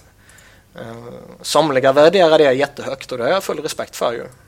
Personligen gör jag det inte, för jag vet att jag själv säger vissa namn fel. Mm. Jag är ju ganska bra på att slakta namn. Det har vi ju lärt oss under årens gång här. Oja. Men jag tycker det är en jättebra funktion de har infört. Det här är skitbra fusk för mig. Mm. Vähiläinen. Jag ska bara sätta mig och bara gå igenom alla här nu och som bara råplugga här inför JVM. Väni Vähiläinen. Ja. Det roligaste är ju för att spelarna själva skulle ta och spela in. Ja, faktiskt. Det jobbet kan jag ta på mig. Om en prospect tar och betalar mig för att jag ska åka runt till varenda NHL-arena för att spela in spelarna säga sitt eget namn, så gör jag det. Jag har faktiskt redan lobbat till det förslaget. Inte att jag skulle göra det, men att de borde kunna få vissa spelare att göra det, och det skulle vara lite häftigt. Ja. Men det är schysst. Vem kan ha det allra jobbigaste namnet i frågan? Nu håller oss i NHL. Jag tror ju faktiskt, alltså, vissa sådana här listor som, det är väl inte direkt hemligheter, så jag tror inte de blir arga på mig om jag liksom slänger ut här, men typ Connor McDavid kan liksom toppa vem som har klickat mest och så vidare. Och det är ju inte för att folk vill lära sig hur man uttalar Connor McDavid, gissar jag, utan jag tror det är lite nyhetens behag om man går in på stora spelare eller framgångsrika spelare eller rookies som gör det bra och så vidare. Men när det här liksom lilla nyhetens behag av att den nya funktionen finns, när det liksom dör ut lite så att säga, så tror jag faktiskt att en sån som Ghost Bear kan ligga rätt bra till. För det är ett lite udda stavning och lite udda namn och lite udda uttal. Står jag Shane Ghost Bear och står det a.k.a. Ghost Bear. Ja. Yeah. Shane Ghost Bear. Så detta är ju verkligen ett verktyg som vissa kommentatorer borde ta del av. Det var ju det jag syftade på där när vi började prata om det. Att personligen lägger jag inte jättemycket vikt i just sådana uttal, men i ett sånt fall är det ju ypperligt ju. Mm. Ja, det är fint. Jag tycker det är en bra funktion, jag gillar det. Mycket. Ja, vi ska ta och titta lite i körschemat här. Jag kan få upp min WordPad, där har vi den. Vi ska säga det att nu så var det ju tänkt att nästa gäst skulle vara poddens målvaktsexpert Kristoffer Bodin. Mm. Eller, förlåt, inofficiella målvaktsexpert. Ja. Jag vågar inte kalla han officiell målvaktsexpert, för då kommer det bara stiga honom åt huvudet och så kommer han segla iväg och du vet. Mm. Så blir han fiende till podden istället för vän av podden. Ja. Men han fick tyvärr förhinder, så vi kör på med lite andra grejer i väntan på nästa gäst helt enkelt. Mm, det gör vi. Nästa gäst, det är Viktor Alvin. Ja. Och du tror inte att han kommer få förhinder? Nej, för fan. Okej, man vet aldrig. Vilket styr jag. Okej, det är bra. Ja, däremot så tycker jag nästan att vi kan ta och prata om en av grejerna som vi skulle prata med Kristoffer om. Och det är ju Cody Eakins tackling på Henrik Lundqvist. Blev avstängd 4 matcher om jag inte missminner mig helt fel. Det är korrekt. Hur ser du på den situationen? Vi pratade väl om själva situationen förra veckan, va? Visst han vi inte få med? Jo, det hann vi få med väl? Nej, det hann vi inte, för vi spelade in på torsdag, matchen var på fredag. Fan, vem har jag pratat med dig om då? Ingen aning. Däremot så vet jag att vi pratade om... vi pratade om petningar ju. Vi pratade om Price, va? Ja, det gjorde vi. Och vi pratade om Henkes petning. Ja, men vi pratade inte om den här situationen. Ja. Så pass jag med. Ja, det hade jag fått för mig. Då har jag någon annan jävel jag har pratat med dig om. Pratat i sömnen med oss om det. Ja, förmodligen. Nej, men jag tycker ju... Alltså grejen är att först och främst, och det har jag sagt tidigare också, jag tycker ju att målvakter när de lämnar sitt målområde ska vara tacklingsbara. Vill man helt enkelt inte bli utsatt för tacklingar så får man ju stanna kvar i sitt målgård då liksom. Och där ska de ju skyddas. Sen går det ju till överdrift ibland när det är vissa sådana här goal interference, när det knappt är kontakt med benskyddet och så liksom blåses det av och mål underkänns och grejer. Där tycker jag det går lite till överdrift. Men annars, när de är i sitt mål ska de skyddas. På samma sätt som fotbollsmålvakter skyddas så ska hockeymålvakter skyddas. För oftast har de fokus på liksom mot puck och liksom inte riktigt vad en motståndare hittar på helt enkelt. Däremot tycker jag ju självklart att den här situationen när Henke går ut för att spela den och Iken kommer farande, det är ju inte en fair tackling. Nej. Utan Iken gör ju verkligen allting för att smälla honom. Och han gör det dessutom i huvudet. Mm. Nej, jag tycker det är hur fult som helst. Jag tycker 4 matcher är ett skämt. Fast ja. Men titta liksom vissa... Jag har ju rantat rätt hårt om att man inte tar våld mot huvudet på allvar.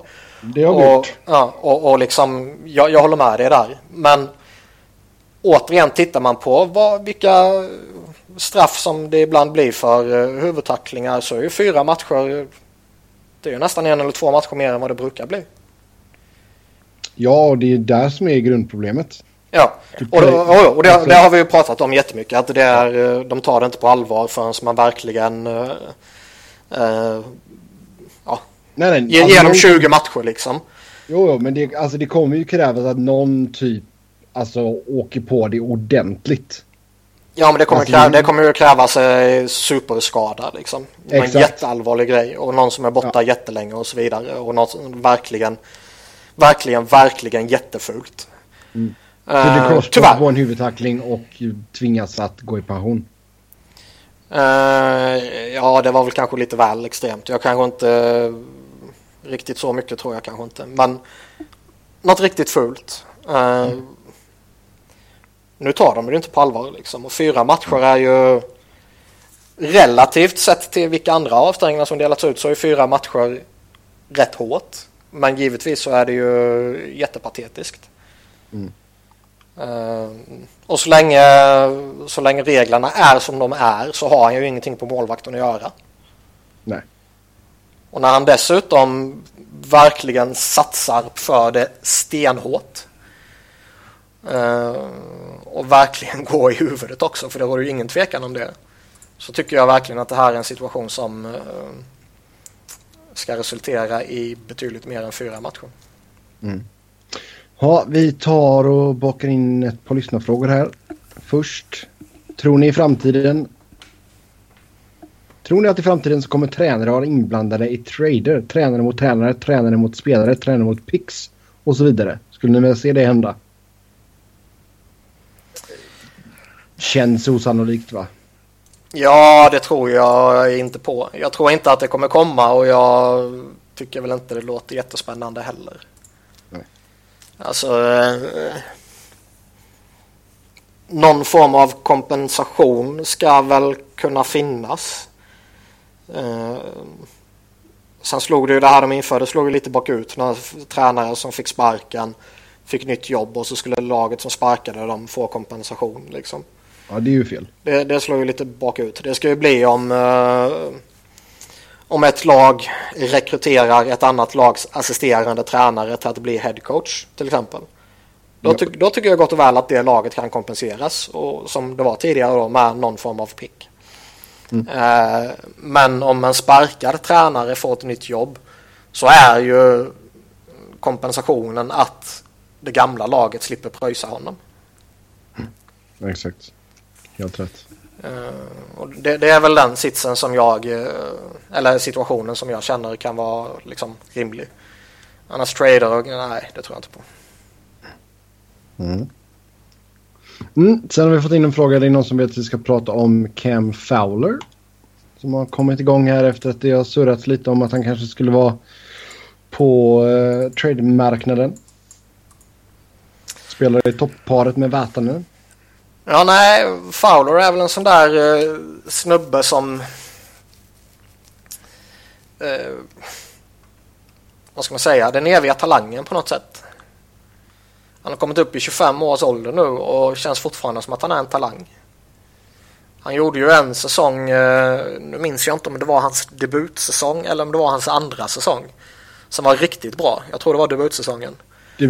Då tror jag hade han 40 pinnar, 10 mål, 30 assist på 76 matcher. Ja, exakt. Och där såg det ju lovande ut. Och han har ju haft lite skakigt till och från sedan dess. Och har väl inte riktigt levt upp till den hypen och de förväntningarna som man kanske fick på honom där och då.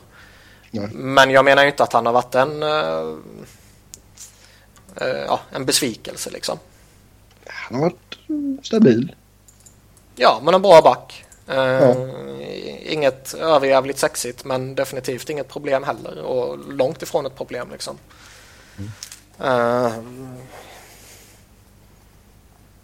Så ja, sen är det ju som vi har pratat om tidigare och som vi garanterat kommer återvända till också. Det här med expansionsdraften gör väl att han kanske kan offras. Mm. Ja, det är sant. Jag kommer inte exakt ihåg vilka spelare vi valde att skydda när vi gjorde Anaheim. Jag har inte det framför mig. Men... Nej, det är klart. Det här är det enda som Robin verkligen är jättebra på. Att han tar lite anteckningar då? Nej, men att han kommer ihåg det här. Han kommer ihåg allting. Ja. Jag kommer inte ihåg vad jag gjorde igår.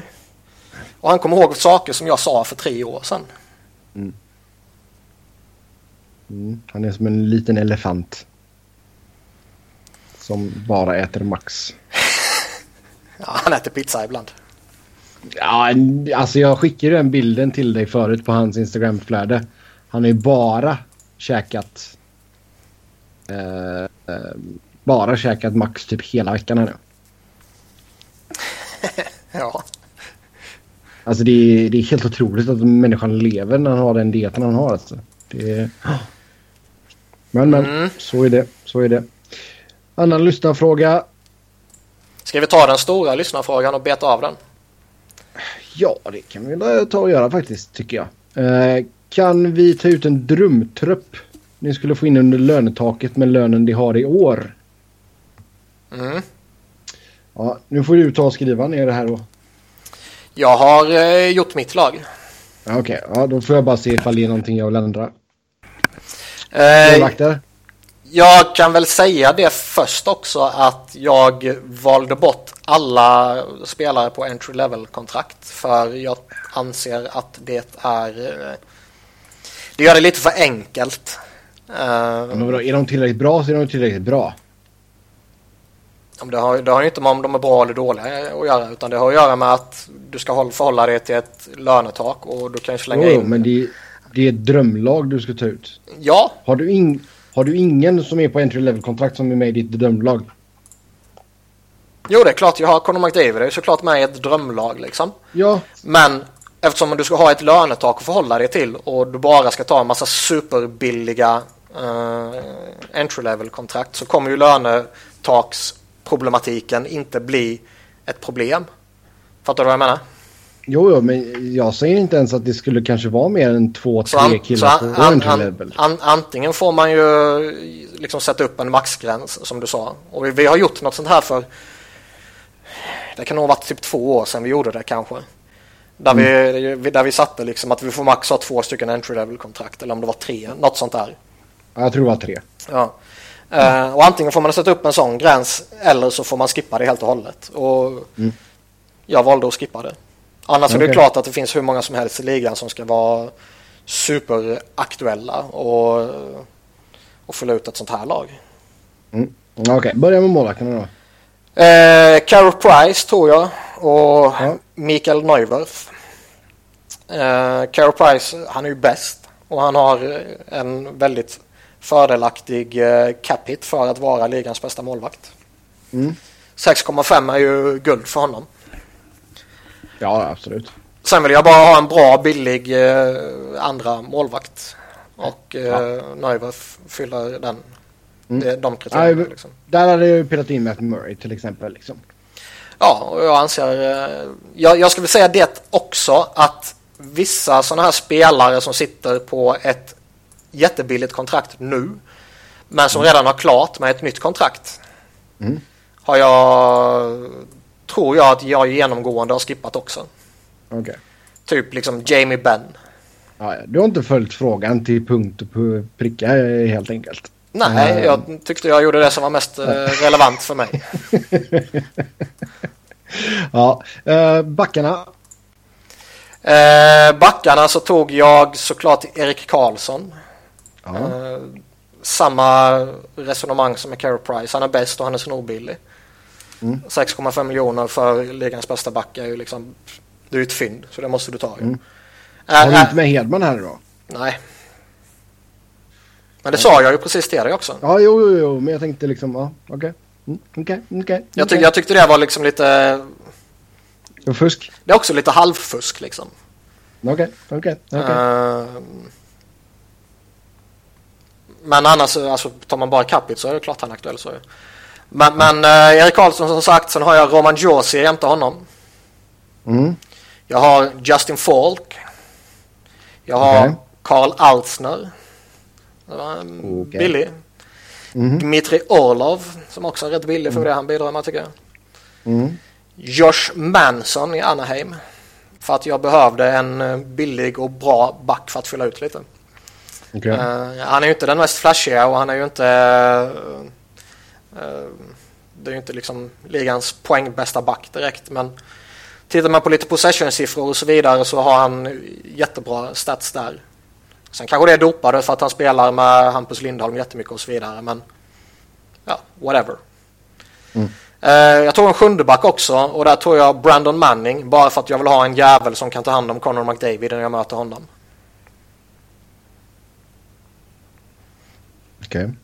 Okej. Du håller inte med mig. Det är klart man kan hitta jättemånga bättre backar än Brandon Manning. Men jag behöver en som kan psyka McDavid. Forwards så har jag plockat in Sidney Crosby. Världens bästa spelare liksom. Och får du världens bästa spelare för 8,7 miljoner... med tanke på att det finns ett gäng spelare som är betydligt dyrare än honom, så tar jag det varje dag i veckan. Så Crosby går in som min första center. Jag har slängt in John Tavares som hans left-winger. Samma grej där egentligen som Erik Karlsson och Carey Price. Han är inte bäst, men han är jävligt bra och han är äckligt billig. 5,5 för honom är ju liksom kriminellt. Jag har slängt in Wayne Simmons som högerforward. Han är ju, som vi konstaterade vid tävlingen, ligans bästa powerforward. Nu ska ju jag inte spoila någon motivering här, utan det får folk komma på själva. Men han är bäst. Sen har jag Palat, Couturier och Kucherov i andra kedjan. Och liksom bra tvåvägskedja. Kurtz och Palat är förbannat skickliga där, och Kucherov är ju en sniper av klass. Sen dunkar jag på med Boone Jenner, Mikael Raffel och Sam Gagné i tredje. Raffel är underskattad och hjälper alla han spelar med. Boone Jenner är en personlig favorit och vi behöver lite galenskap. Sam Gagné denna säsongen har ju gjort succé. Pissar ju in mål och han är snorbillig. Sen har jag i fjärde slängde jag in en Vladislav Namestnikov. Tycker jag är intressant. Jag drog på mig en Mark Letestu bara för att jag behövde någon center som var relativt billig typ, och han är ändå OK. Sen dunkar jag på med Brian Rust och Patrick Eaves som fyller ut dem. De är billiga och de bidrar mycket, mycket poäng för liten lön. Mm. Och med lönetag på 73 miljoner så landar jag på 72,51 och har alltså strax under 500 000 capspace. Det är duktigt gjort. Ja. Och det är väl vad ska man säga? Man kunde väl plockat ut i princip hur många sådana här lag som helst som alla är jättebra. Och sätter man sig verkligen ner och lägger jättelång tid på det här så får man ju garanterat fram en bättre laguppställning än det här. Mm. Men för att bara plöja igenom lite fort så tycker jag att jag landade på ett rätt slagkraft lag. Eller slagkraftigt, ja. Inte slagkraft. Ett gäng av världens bästa spelare och några extremt skickliga typ komplementspelare. Och sen lite utfyllnadsspelare billiga längre ner. Där kan man ju plocka väldigt mycket olika. Men jag tror jag vinner kuppen. Mm. Jag började plocka lite snabbt här. Jag har slut på pengar. Ja, det går jävligt fort, eller hur? Det märkte jag också. Ja, jag saknar 3 backar och 2 right-wingers och 2 left-wingers. Mm. Så det är lite jobbigt. Ja, det märkte jag också. Man får... det sticker iväg fort. Mm. Man vill ju pilla in vissa spelare. Men ja. Så är det. Jag tänker inte sitta och göra mitt lag här nu. Jag hinner inte trockla med det. Men ja, överlag bra gjort där, Niklas, får jag väl säga ändå. Jävligt bra gjort skulle jag säga. Jag ser ju fortfarande inte det som en drömtrupp, men vi kanske kan återkomma med den en annan gång. Nej, men alltså man kan ju ta ut, man kan göra det på många olika sätt ju. Skulle jag ta ut bästa möjliga lag så är det klart att, som vi var inne på tidigare, då inkluderar ju Connor McDavid och Patrik Laine och en herrens jävla massa spelare på entry-level-kontrakt. Men då blir det för enkelt. Jo, men jag tänkte om man håller entry-level-kontrakten till typ 3 stycken. Så. Ja, men jag tyckte det. Vilka 3 hade du tagit? McDavid är ju tokgiven. Jag skulle ju tagit av Laine alldeles också tokgiven. Ja, Patrik Laine skulle jag förmodligen tagit också. Och jag skulle ju av alldeles uppenbara anledningar tagit Ghost Bear också. Ja, okej. Mm. Jag hade nog tagit Auston Matthews, tror jag. Ja, men jag har inga problem med att erkänna att jag är orange in i själen. Ja, nej, det vet vi. Ja, nästa fråga här då. Vem av alla före detta spelarna skulle ni ge varje lag julklapp? En spelare per lag. Typ Gretzky, Edmonton, Lidström, Detroit och så vidare och så vidare. Den här är lite rolig tycker jag. Mm. Vi tar och börjar i Eastern Conference och vi kör ut efter hur tabellen ser ut just nu. Så först är Pittsburgh. De får ju tillbaka Jaromir Jagr. Även fast han fortfarande spelar. Så får de tillbaka en ung Jaromir Jagr med världens bästa hockeyfrilla. Jag tycker ju han den där Mario Lemieux var rätt duktig också. Jag vet. Han var väldigt, väldigt bra. Väldigt, väldigt bra. Han var helt okej. Nu ska vi inte överdriva. Sjukt duktig. Nej, det är klart att det är Lemieux liksom. Men, alltså grejen är att Lemieux är ju såklart liksom Mr. Pittsburgh. För de som började heja på Pittsburgh 2006 så kan vi ju berätta att Mario Lemieux är en tidigare spelare. Han är inte bara en ägare. Så nu har vi berättat det också. Mm. Sen har vi New York Rangers. Ragdolls, Brian Leach. Brian Leach eller Mike Richter tänkte jag. Ja, det är sant. De har ju Lundqvist en bra fight där i målet eller? Ja, de har ju en jävligt sunkig målvakt nu ju. Jag tror inte han där Antiranta håller som första målvakt. Deras backup verkar ju inte vara så jävla het. Vi kanske ska ta Mike Richter ändå. Ja. Nej, Brian Leach, absolut. Columbus. Här måste man väl slänga in i Rick the Dick. Han är ju deras bästa. Ja, men han spelar ju fortfarande. Ja, men du kluppar ju precis in Jagr. Ja, men jag vet. Han var undantaget. Ja, det kan jag i och för sig köpa. Ja, det är Jagr. Exakt. Mm. Med den hockeyfrillan så förlåter vi allt. Vi ska alltså ta någon som har slutat, som har varit bra. I Columbus, japp. Notable former players i Columbus. Vi borrar ni. Vad sa du nu? Vi borrar ni. Han var ju hyggligt bra back in the days. Ja, det är precis sant. Vad finns det i övrigt liksom? Ja, det är inte Geoff Sanderson typ. I och för sig, de hade Fedorov. Nu var ju inte det under hans prime så ju. Men nej. Räknas inte det eller? Nej. Nej, då är det ju Viborg. Ja. Eller Jody Shelley. Nej, eller Schampo. Ja, det är precis sant. Schampo kör. Lätt att vi kör Schampo. Det är bara kult. Ja, absolut.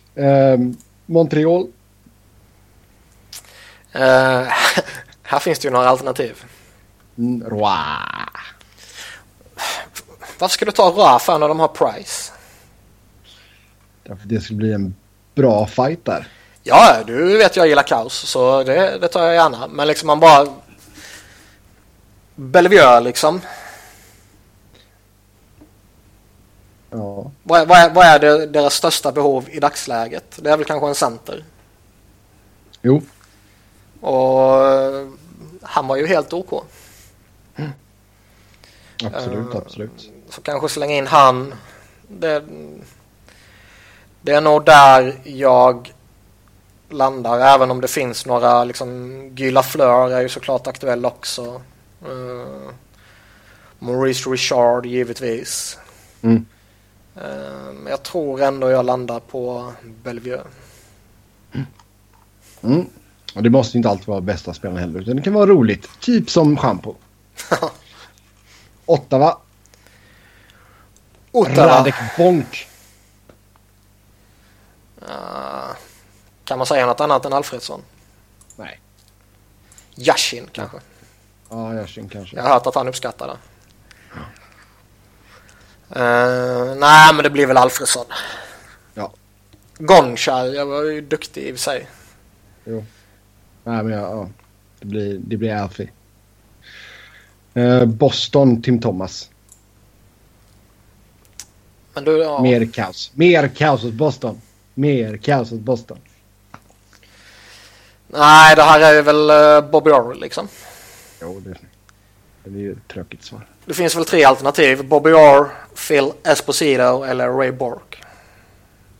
Eller Tim Thomas. Nej. Bobby Orr. Okej. Philadelphia Flyers. Eric Lindros. Pang. Ja, det skulle vara alltså, en Lindros i sin prime utan de här problemen.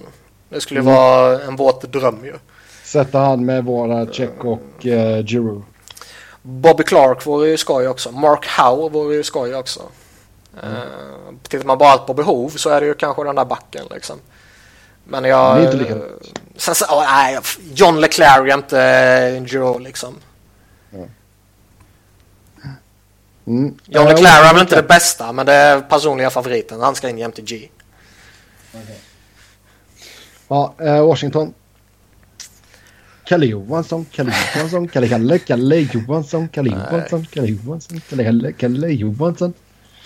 Verkligen inte. Adam Oates. Oates var bra. Hur hade han passat in i dagens Capitals? Det är en fråga. En extremt skicklig playmaker skulle funka bra. Peter Bäckström. Men Oates är såklart aktuell. Bondra är såklart aktuell. De har ju några, liksom en Larry Murphy, Phil Housley, Scott Stevens som var där och härjade lite.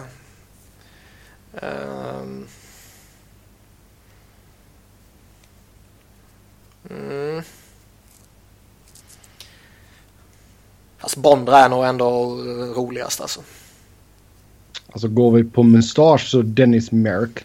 Ja, det skiter jag i. Det är inga kriterier som jag värderar högt.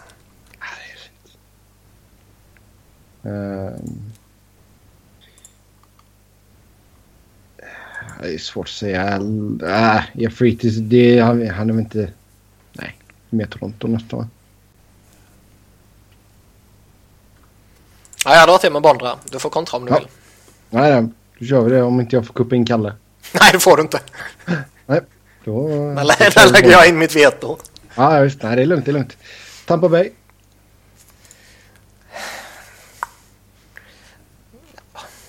Det är väl två alternativ. Martin Saint-Louis eller Vinilla Cavalier.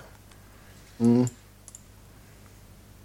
Och eftersom jag tycker om La Cavalier lite mindre så väljer jag Martin Saint-Louis. Han var ju faktiskt jävligt bra.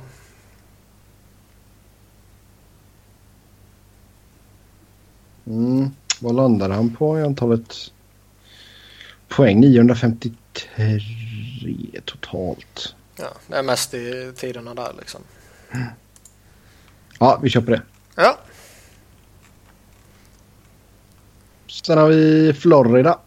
Det är ju Van Biesbroek. Olli Jokinen. Nej, åh gud. Där lägger jag in mitt veto. Det är klart det är Pavel Bure för fan. Nej. Jo. Van Biesbroek. Van Biesbroek. Bure och Jagr på varsin vinge. Ja, okej. Det hade varit jävligt coolt. Tänkte de två i sin prime.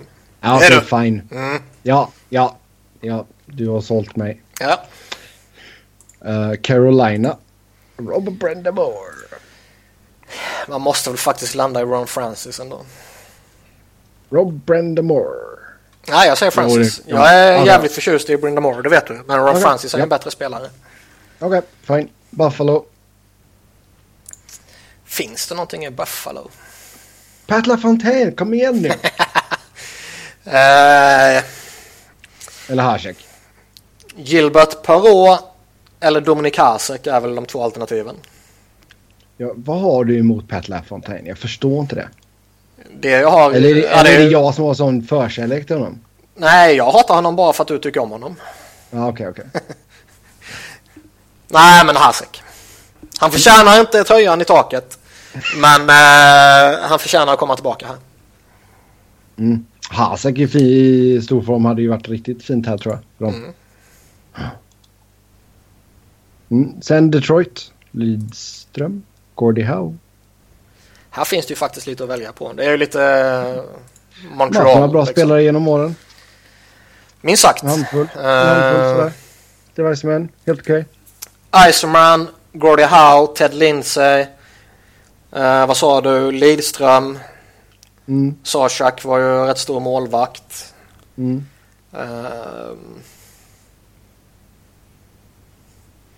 Men man måste ju ta Lidström liksom. Jo. All heder åt Gordie Howe. Men Uffe drog ju en hel del om Lidas storhet i början där. Så det är väl bara att ta rygg på det och ge Lidas tillbaka till Detroit.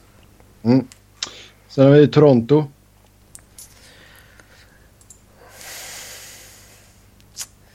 Vad ska man ta här? Det är väl någon av de två svenskarna. Eller kanske en... Doug Gilmore, Daryl Sitzler, Wendell Clark. Alltså jag tror det har varit roligast att se Börje. De behöver ju en back ju. Vi kör Börje. Bara för att Börje är cool. Ja. Börje is the man.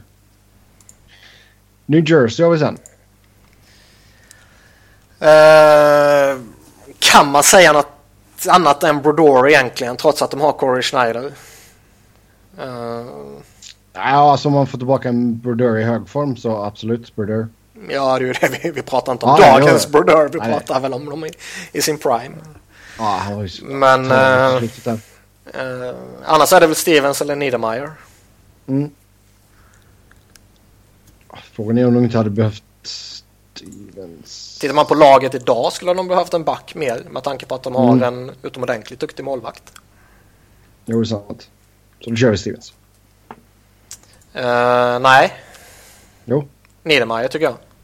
Okej då, fine. Du viker det hela tiden. Ah, ja, det är liksom... Du har insett att jag är bättre. Nej, men det är som att välja mellan pest eller kola. Två olika kakor liksom. Båda kakorna är goda liksom. New York Islanders. Också lite att välja på. Där finns det också några stora. Det är ju lite sådana som var lite före våran tid. Ja, så är det ju. Men jag tror jag landar Mike Bossy ändå alltså. Ja visst, verkar vara en jävligt skön människa. Hans målsnitt är helt jävla otroligt. 752 matcher, 573 mål. Äntligen får Tavares en winger som är värdig honom. Ja, och sen tradar de bort honom. Ja. Det får vi inte glömma. Ska vi hålla på Western Conference och ta in nästa gäst? Vi var väl inte klara väl? Med Eastern, jo. Ja, just det. Jag glömde bort Rangers av någon anledning. Men det brukar du göra. Ja. Ska vi se om han är redo? Du kan bara prata om något annat spännande så länge. Ja. Så ska jag höra med honom. Kan säga att det är 7 plusgrader i Cincinnati idag. Ja, det var inte det jag menar med roligt. Min dotter har varit på akvariet för andra gången. Stella är i och för sig lite charmig. Jävla metalbrud. Men ja. Jag bryr sig. Det var faktiskt riktigt roligt. Hon somnade så jättegott när pappa spelade metal-julmusik. Så det var lite roligt faktiskt. Ja, det är kul. Metallica verkar vara hennes favoritband så här, än så länge. Lite crazy unge. Kan uppskattas. Gillar pappa.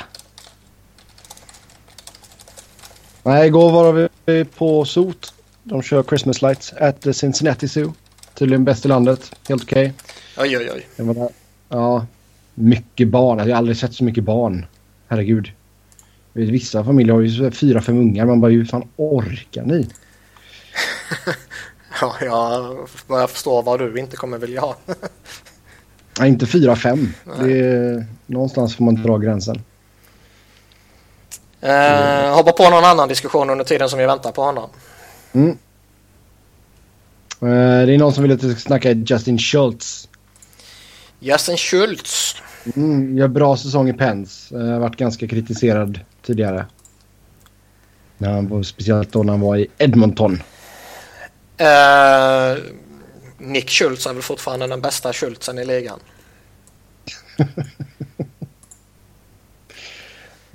Eller är jag fel på åt? Ja, du är fel på åt. Jag vet att du skojar där. Men alltså har gått från att vara ganska sågad ändå.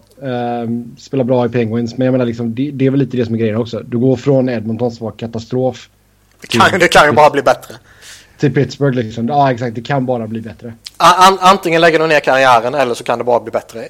Om man ska vara lite stygg. Han har ju faktiskt hamnat i ett lag som är...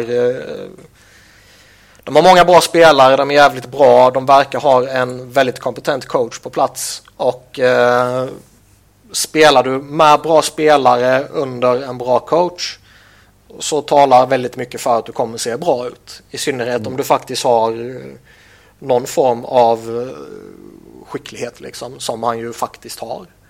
Han är ju en spelskicklig back, han kan ju göra grejer. Så jag är väl inte... Jag minns inte exakt vad vi satt och sa när vi snackade om traden. Men att han skulle... Man kanske inte förväntade sig att han skulle göra dundersuccé sådär. Men att han skulle fungera, det var ju inte orimligt. Nej, alltså sen är det klart att vi... Och det är alltid lite enklare. Alltså han, han slängdes in i det mitt där, och sen i slutspelet så var det ju lite sådär. Nu har han ändå fått en sommar på det, han har inte lära sig allting, han har kommit in i att och så vidare. Jag tror det kan ha betydelse också. Ja, absolut. Nej, men alltså det är ju de lite... Det tar ju bort lite av pressen på Letang också liksom. Att man har en annan back som kan hoppa in och hjälpa till där uppe liksom. Ja. Speciellt med tanke på att Letang ofta är skadad. Ja, det är väl en bra backup. Fått spela med Ian Cole första paret. Olli Mäten är det i tredje paret. Ja, fan, man blir inte klok på honom alltså. Vad händer egentligen? Ja, en bra fråga. Jag håller honom fortfarande högt liksom. Jag gillar fortfarande honom. Men det kanske bara med en dåres envishet. Robin hatar honom lite ju. Men, ja, Robin hatar ju absolut Mäten med passion. Men ja, nej. Jag blir inte riktigt klok på honom liksom.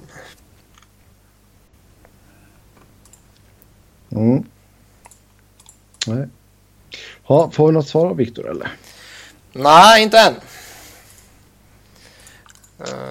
Illa, 3 minuter sen. Ja, vi får skälla på honom. Var på när han lyssnar för oss länge. Eller börja på Western eller någonting. Ja, vi går på en till lyssnarfråga då. Varför har hypade höga draftval från Skellefteå haft svårt att leva upp till hypen? Till exempel Rundblad, Larsson, Eriksson. Medan mindre hypade, lägre draftval har klarat sig bättre. Melker, Karlsson, Arvidsson. Har de mer hypade spelarna överskattats av ett i övrigt framgångsrikt lag med bra ledning och spelsystem? Och har... stjärnstatusen i Sverige haft en negativ inverkan? Eller är det bara en slump? Alltså jag tror väl ändå att scoutarna som sitter och tittar på det och alla övriga inom lagens ledning som följer spelarna är så pass vettiga så att de kan se förbi lagens skicklighet eller lagens brister och ser på individernas skicklighet och brister istället. Sen är det klart att du har väl större möjligheter att liksom lura folk till att få dem att tro att du är bättre än vad du är för att du spelar ett bra lag, bra omgivning. Du vinner mycket, du får liksom, du hamnar i bra situationer och enkla lägen. Men annars tror jag mycket liksom, i just det här fallet, mycket slump. Nej, men för jag tycker ändå så att så, som Tobbe säger i chatten här också, att Larsson och Rundblad blev ju inkastade för tidigt. Sen är det lite så också att jag håller med, de slängs in för tidigt. Men det är också så att det är 3 backar mot 2 forwards. Det är lite enklare att slänga in en back. Eller förlåt, forward. Förlåt, ja, forward. Man har lite större liksom, det finns lite mer säkerhet där. Man kan chansa lite, man kan riskera lite. Och man kan gömma honom på ett sätt i en tredje eller fjärde line som man inte riktigt kan med en back. Jag tror det kan spela in. Jag tror det här med att de slängdes in lite för tidigt, det kan påverka och förstört lite. Och i det stora hela tror jag det är en slump. Jo, men alltså det är just Rundblad, Larsson liksom, det är absolut in för tidigt. Rundblad fick inte riktigt den rollen han, alltså i något riktigt av lagen han var i, så fick han ju inte riktigt den rollen han behöver för att vara bra liksom. Så ja, det är ju mycket små grejer som spelar in. Så är det ju. Jo. David Legrand announces retirement from NHL. Då håller vi en tyst minut för honom. Han har inte dött. Han slutade bara. Ja, samma. Ja, vad ska vi säga om honom? Det var ju lite ovärdigt slut. Mm. Alltid ovärdigt att sluta i Buffalo. Ja, det är det. Men han var ju en bra soldat för Predators. Gjorde väldigt mycket där, väldigt mycket nytta där i väldigt många år. Och det är klart man kommer upp lite i åren och ska avsluta i de där lagen som man avslutade i, så är det ju inte bara superenkla förutsättningar. Och det är väl lite tråkigt. Det blir väldigt mångt och mycket det man kommer ihåg. Men annars var han en bra spelare för Nashville, tycker jag. Väldigt många år. Många år i Nashville, och sen blev det en liten stint i Detroit 13-14 där, och sen 14-15 var han i Ottawa och sen förra säsongen i Buffalo. Och han är väl, man får väl liksom ändå skriva in honom som, om inte den största, så är utan tvekan en av de största i Preds förhållandevis korta historia. Mm. Han är väl, alltså den man ska slänga in, det är väl Shea Weber liksom. Mm. Där kan man väl göra ett case för att han kanske är större än Legwand, men pratar man bara forwards så är han ju störst, tycker jag. Mm. Tydligen så köpte han Sarnia Sting tillsammans med Darren Hatcher förra året. Jag är lite otippad ändå. Där ser man. Mm. Ja, då ska vi få in Robin här, tror jag. Ska vi verkligen det? Få in Viktor också. Vilka har inte svarat, så vi lägger väl till Lilleman då. Mm.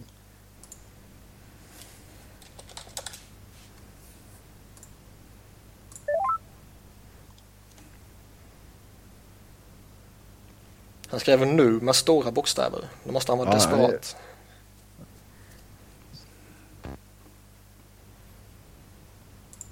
Hallå Robin. Hej. Hej. Fan. Jag hör fortfarande ringsignalen skithögt. Ja, inte vi. Nej, så vi skiter vi fullständigt. Hur mår du?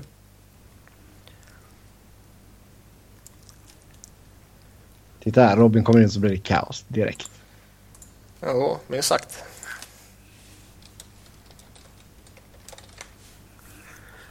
Han bara försvann, eller vad fan gör han? Nej, jag vet inte. Nu skriver han att Skype kraschar.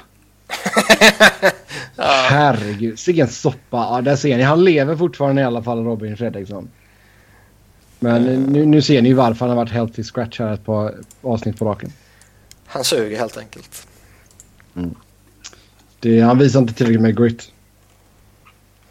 Nej, han måste skärpa sig. Men han är fortfarande ung. Ja, det är sant. Jag tror en stint i AHL kan göra honom gott. Ja, jag skulle föreslå juniorligan egentligen. Ja, det är sant. Ja. Nu ska vi prova igen. Ja. Ja, du gjorde det. Bra. Hallå! God dag, Jens! Där, ja. Så. Hörde du mig sist, eller? Ja. He's alive! Okej, för det är så här, jag hörde fortfarande Skype-signalen ringa upp så här. Du vet, samtidigt som jag hörde er. Det var skitjobbigt. Ja, det är lite segt. Sen bara kraschade i programmet. Ja. Har ni Viktor på tråden nu, eller? Nej, han är sen. Fy fan. Viktor van de Velde. Ja. Det är den värsta hånningen som finns, liksom. Ja. David Legwand har gått i pension. Ja, vad trist. Säg några ord om honom. Han var väl värd Kalle Järnkrok och second round pick för Ken Holland i trading deadline där. Ja, verkligen. Mm. Det var ju precis när han började, alltså innan, typ när han började den säsongen, då var han fortfarande så här, snackade om som en hygglig andra center typ. Men det var ju någonstans där Ken Holland missade hans förfall, kan man väl säga. Under den säsongen någonstans. Mm. Men han hade ju det var väl en helt okej säsong för Preds där väl? Ja, men alltså men det var det sista året. Mm. Så vad hade han där? 10 mål och 30 assist innan han skickades. Mm. Det började gå ut för lite kvickt där ju. Mm. Yes. Men ja, det var en fin karriär. Det var inga över 1000 NHL-matcher är alltid respekt. Över 600 poäng är ju detsamma. Mm. Lite, också så här lite synd att han skulle avsluta i Wings 8 på Buffalo. Han kunde varit en one club man så att säga. Mm. Mm. Mm. Ja, du har missat många intressanta diskussioner här. Vi hade en agent med oss förut.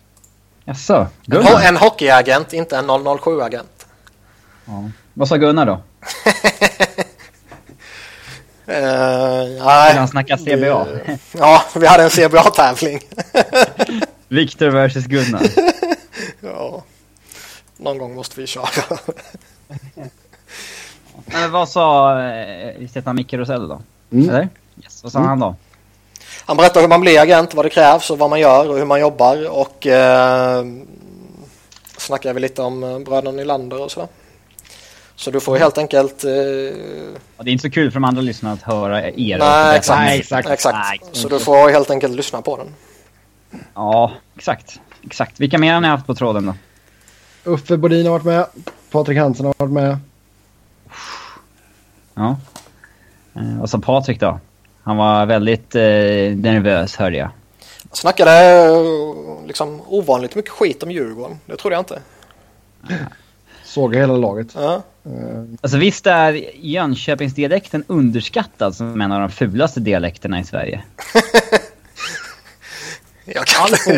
All fokus är på Norrköping. Men Jönköping är fan inte vackert alltså. Jag kan inte säga att jag stör mig på den. Men jag är smålänning så... Jag har inga problem med den. Smålänning är ner på stockholmska. Smålänning är, alltså det är ganska socialt accepterat att prata småländska. Till skillnad från vissa andra dialekter. Man vill ju att alla ska prata som Richard Grönborg. Men så kan det inte vara. Nej. Vi har ju fått in en gammal lyssnarfråga som jag inte har skrivit med. Gammal? Ja, gammal som jag har skippat eftersom du typ inte har levt på några veckor. Okay. Som är direkt... Men är inte det en skön idé för övrigt att typ ta lyssnarfrågorna från 2 år sedan till en avsnitt någon gång? Jo, och bara köra så här. Som att det är nutid, svara på dem då.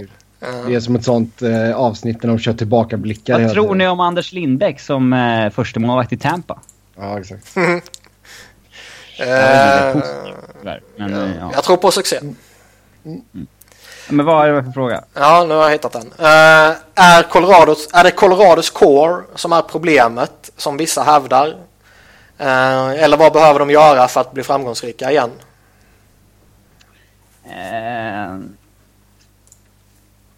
Alltså granskar man coren för spelare så är det svårt att säga att någon liksom verkligen inte lever upp till sin lönecheck eller förväntning.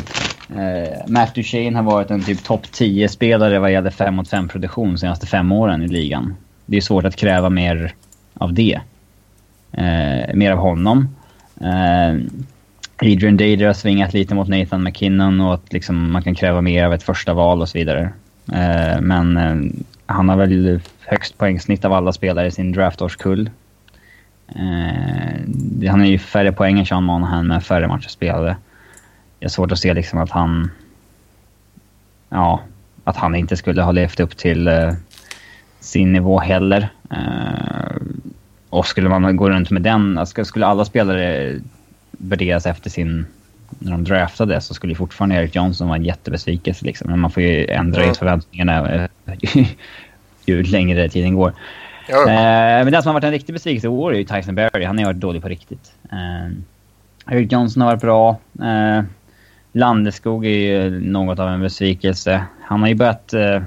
Tittar man på hans shots per 60 så har den gått ner ett snäpp för varje år som har gått. Alltså varje år är tack ner. Och det är inget vidare gott tecken tycker jag. Han kanske... När han hade sin första säsong där och gjorde 50 poäng så var väl kanske en förhoppning om att han skulle kunna vara en liksom 60-70 poängs spelare. Det har han i och för sig varit, men alltså jag tror inte kanske att han kommer... Jag tror nog att han har pikat liksom. Det är kanske... Men visst, det är ju fortfarande en första line-spelare. Men supportcasten är ju faktiskt relativt bedrövlig. Men det är ju många andra lag också. Så det är ändå ganska svårt att säga att den här truppen skulle vara 30:e liksom den 30:e truppen i NHL. Mm. Så att ja, det är lite klurigt. Sen har jag inte haft något vidare bra målvaktsspel i år heller. Det är väl en kombination av det. Och det skiljer ju inte så mycket liksom i NHL mellan att vara liksom lag, framförallt inte när man har gått liksom mindre än en halv säsong. Att det skiljer ju inte jättemycket mellan lag 30 och lag 20 egentligen. Mm. Men visst, de har inte alls alltså varit bra i år. Men ja, jag vet inte. Jag skulle inte vilja peta bort någon ur kåren i alla fall. Sen det är väl mest skönt att säga att en spelare som är Ginla, att hans kontrakt går ut, att de blir av med mycket pengar där. Tyvärr är vi från så här Boscheman ett år kvar på kontraktet efter år. Men där är ett problem liksom att det är fortfarande en kille som spelar som att han är en back för ett första par när han liksom har förfallit totalt. Men sånt där kommer coacher alltid göra. Mm. Det kommer ju alltid hända. Mm. Karl Söderberg är en jättebesvikelse dock. Men också svårt att ställa förväntningarna på honom. Alltså, han har ju bara... Visst, han har haft 3 säsonger här med 45-50 poäng. Men fan, han är liksom 31. Nog för att han har varit i ligan en kort tid. Men han är ändå gammal liksom. Och kontraktet 2020. Så att, nej, det är ju... Kollar lite mycket dödvikt liksom. Fast kollar man på lite speltid och så för honom denna säsongen så har han ju varierat till kedjekamrater något fruktansvärt. Så är det bara, ja. 383 505 minuter och har spelat mest med Grigorenko, det är 120 minuter. Mm. Och sen ett gäng där runt omkring strax över, strax under 100 minuter. Och... Mm. Ja, alltså jag tycker väl egentligen backsidan är väl typ den bästa jag har haft på många år. Liksom, alltså, tittar man bakåt så fan, det är bara ett par år sedan Ryan O'Byrne och Nate Ginnon och liksom André Benoit och alltså spelare som är i Europa nu och knappt har jobb där var liksom startspelare. Nu är ändå backsidan är liksom den är ändå full med backar som jag hör hemma i ligan. Men nu tryter målskyttet. Mm, där är det ett problem. De har ju liksom 3-4 forwards för en första kedja och någon spännande Mikko Rantanen. Men sen, jag menar, Blake kom och spelade liksom första andra line hela tiden. Och det håller ju inte. Mm. Och det säger ju en del om vad det är för skräp bakom också då. Det är ju inte så att de har fullt med Blake Comas bakom honom, utan det blir liksom Andreas Martinsen och sådär som inte i närheten av att höra hemma i ligan. Liksom. Nej, de är pissdåligt djup på forwardsidan framförallt. Och kombinationen är att man inte fått med sig målvaktsspelet heller. Mm. Taskig säsong. Men de enda i kåren som inte har varit bra hittills i år är väl... Det är svårt att... Landeskog har ändå varit skadad och missat en tredjedel av allt som är spelat. Men ja, den enda stora besvikelsen i år är väl Tyson Berry. Vad tycker du om det här, om det är rykte eller spekulationer, det som återigen seglade upp här förra veckan eller vad det var, om att till sommaren så är det högaktuellt med en trade för en toppback och då är det liksom Landeskog eller Duchene som man offrar? Jag fattar inte varför fokusen ska vara på en toppback. Alltså, det som jag finner lite lustigt, det är att snacket fortfarande handlar om att de ska skicka en av de två mot en back som spelar på högerkanten. Ja, varför? Alltså, de har ju de har mer problem på forwardsidan än på backsidan, så jag fattar inte riktigt grejen med det. Mm. Bakom in en lyssnarfråga här tycker jag. Okej. Okay. Då ska vi se. För vi har fått en fråga. Av Egron har vi fått en fråga. Det har en liten koppling här just med Colorado. För han tycker att Arizona borde försöka träda till sig en riktigt bra första center, och då nämner han Duchene vid namn här. Att man skickar till exempel då en kille som Michael Stone tillsammans med första valet 2017 och en prospect utbyte mot Duchene. Alltså jag skulle väl inte riktigt vilja ha Michael Stone och hans kontrakt, men första valet 2017. Alltså det var ju svag draft i år. Alltså det är inget. Det beror ju på.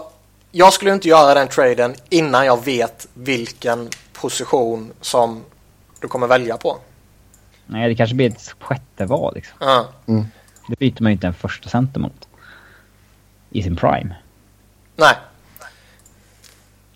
Resten är bara spare parts, liksom en Michael Stone. Liksom. Ja, nej, verkligen. Men kan du, vet du däremot att du får första valet och du faktiskt kan få en Nolan Patrick som verkar vara på riktigt.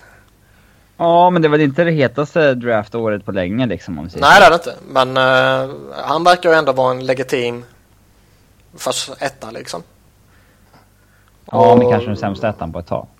Ja, men han konkurrerar med några hyggliga ettor också.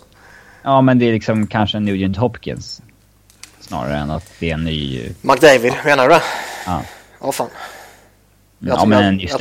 Jag tror han var McDavid 2.0. Ja, men det är ingen ny stämpel eller Tavares eller... Nej, jag fattar vad du menar och du fattar vad jag menar. Kanske, jag vet inte. Men överhuvudtaget skulle jag inte göra den innan jag vet vilken draftposition. Nej. De har ju problem av att deras core är ju i den tiden att de ska vara som bäst nu. Sen är ju resten av laget i helt fel liksom, fas för det.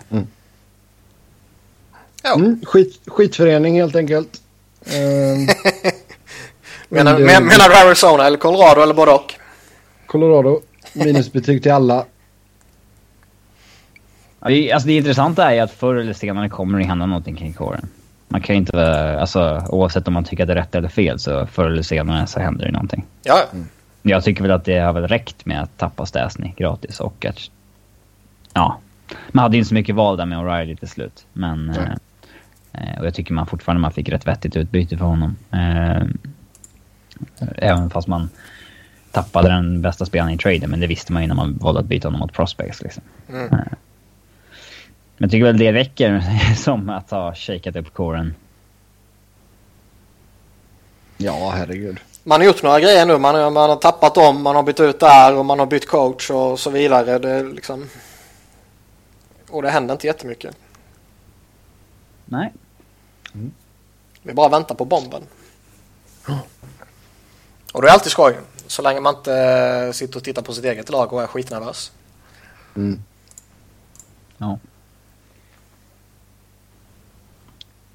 Ja, ska vi säga tack och hej till Robin där eller?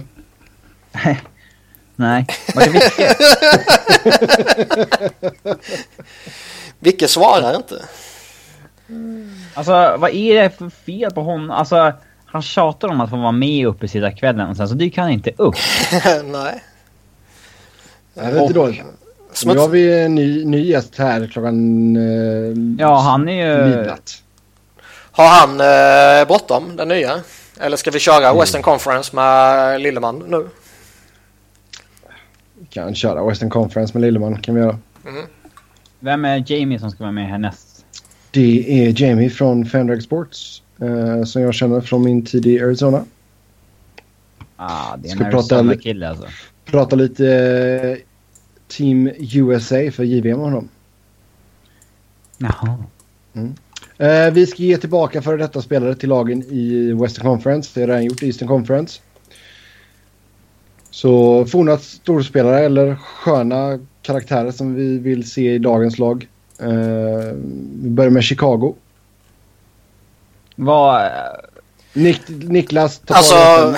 Robin kommer förstå det när vi börjar säga namn. Gamla spelare som har slutat. Man ska välja den bästa eller den roligaste eller den sexigaste eller den mest lämpliga och sätta in det i dagens lag, vad som skulle passa bäst typ. Så måste det vara en spelare som har spelat i det laget eller vadå? Ja. Så tänkte liksom vi drog in Bellevue i Montreal liksom. Vi drog in Champo i Columbus. Ja, Champo i Columbus. Brian Leach i New York Rangers. Så antingen är du jätteseriös eller så är du tramsig. Jag kommer vara tramsig. Ja, det vet jag. Oj. Vilken chock. Vad sa du förresten? Chicago sa du väl? Chicago sa jag. Man vill ju dunka in Bobby Hull. Då gör vi det. Tony Amonte. Ja, han var fan cool alltså. Ja. Och det är larvigt att säga ett spel som jag aldrig har sett.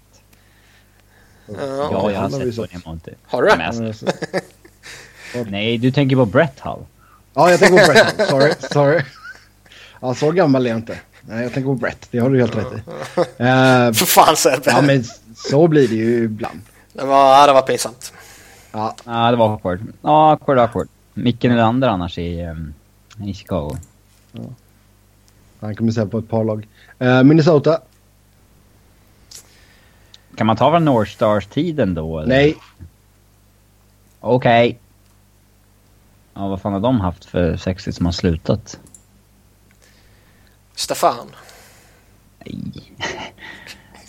Gaborik är fortfarande igång, så att han kan man inte heller. Det är väl Andrew Brunette eller någon sån där skit. Brunette, Brian Rolston, Manny Fernandes, Mark Sidlischke var rätt vettig för dem. Tråkiga namn, så känner jag spontant. Ja.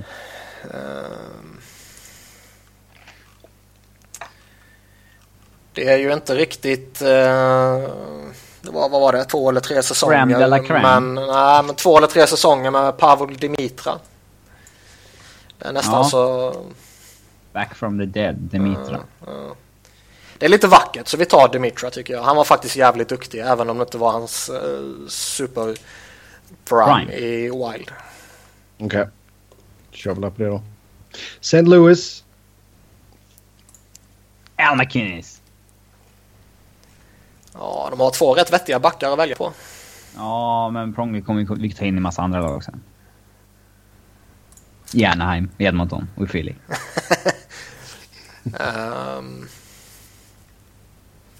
Ja, det blir nog fan ändå han ändå alltså. Ja, de skulle behöva en högerfattad backtid också. Bernie Federico kanske är aktuell. Brett Hull i sig. San Jose. Det blir Garpen, va? Eller?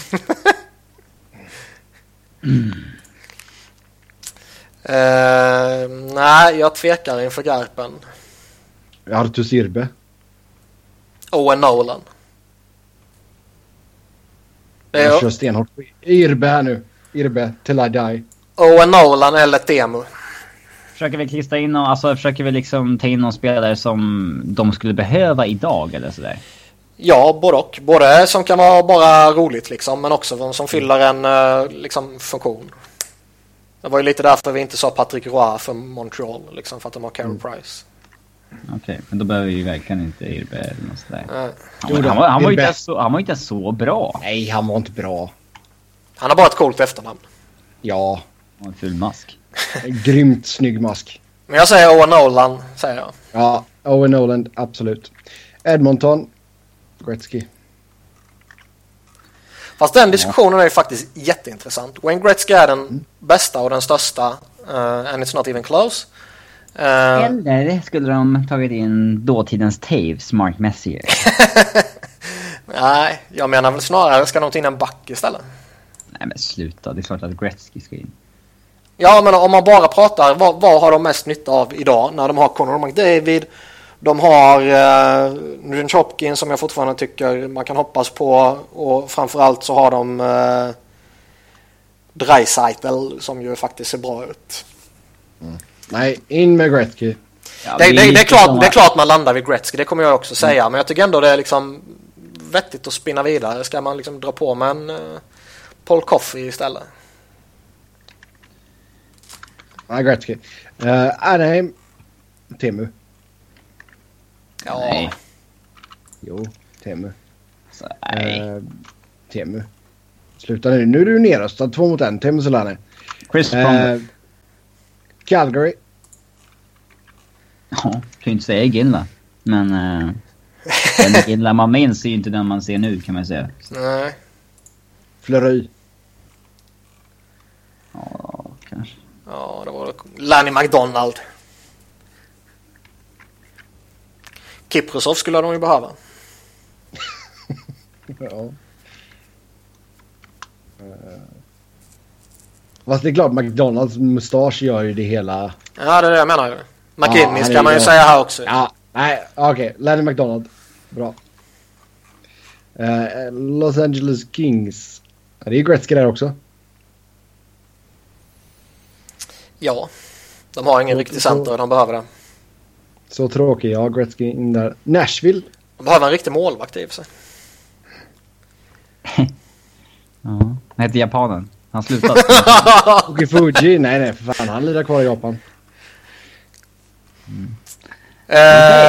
Preds. Det är ju såklart Kimmo. Mm. De har inte haft så mycket vettigt som han hunnit sluta. Nej. Foppa i och för sig. Ja, men fan var det 20 matcher. Det är knappt det räknas. Så vi får inte ta Gretzky på Blues heller? Nej. Nej, jag David Legwand. Nej, Kimmo såklart. Kimmo. Försökte vara lite rolig där, men det är inte. Nej, du misslyckades rätt kopiöst liksom. Illa. Dallas, Mike Modano. Darian Hatcher. Sergej Zubov. Bra namn alla tre där tycker jag faktiskt. Om man bara snackar behov och liksom sådär, så är väl Zubov tämligen tokgiven. Han var fan bra alltså. Han var riktigt bra. Ja. Före sin tid lite grann. Idag hade han varit mycket mer uppskattad ändå. Zubov kör vi då. Winnipeg blir ju lite jobbig. Ja. Det är Atlanta då, eller? Jag såg att Kowalczyk har inte slutat, men nu är det Mark Savard eller någon. Det är konstigt. Ja. Vi skiter i Jets. Okej. Nej, vi tar Kowalczyk. Ja. Okej då. Vancouver. Det är väl Näslund, eller? Ja, det blir alla han. Eller en Linden bakom första kedjan, liksom.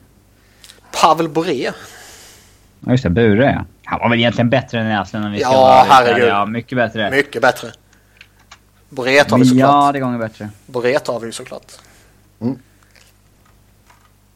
Du gör vi det. Ja. Arizona.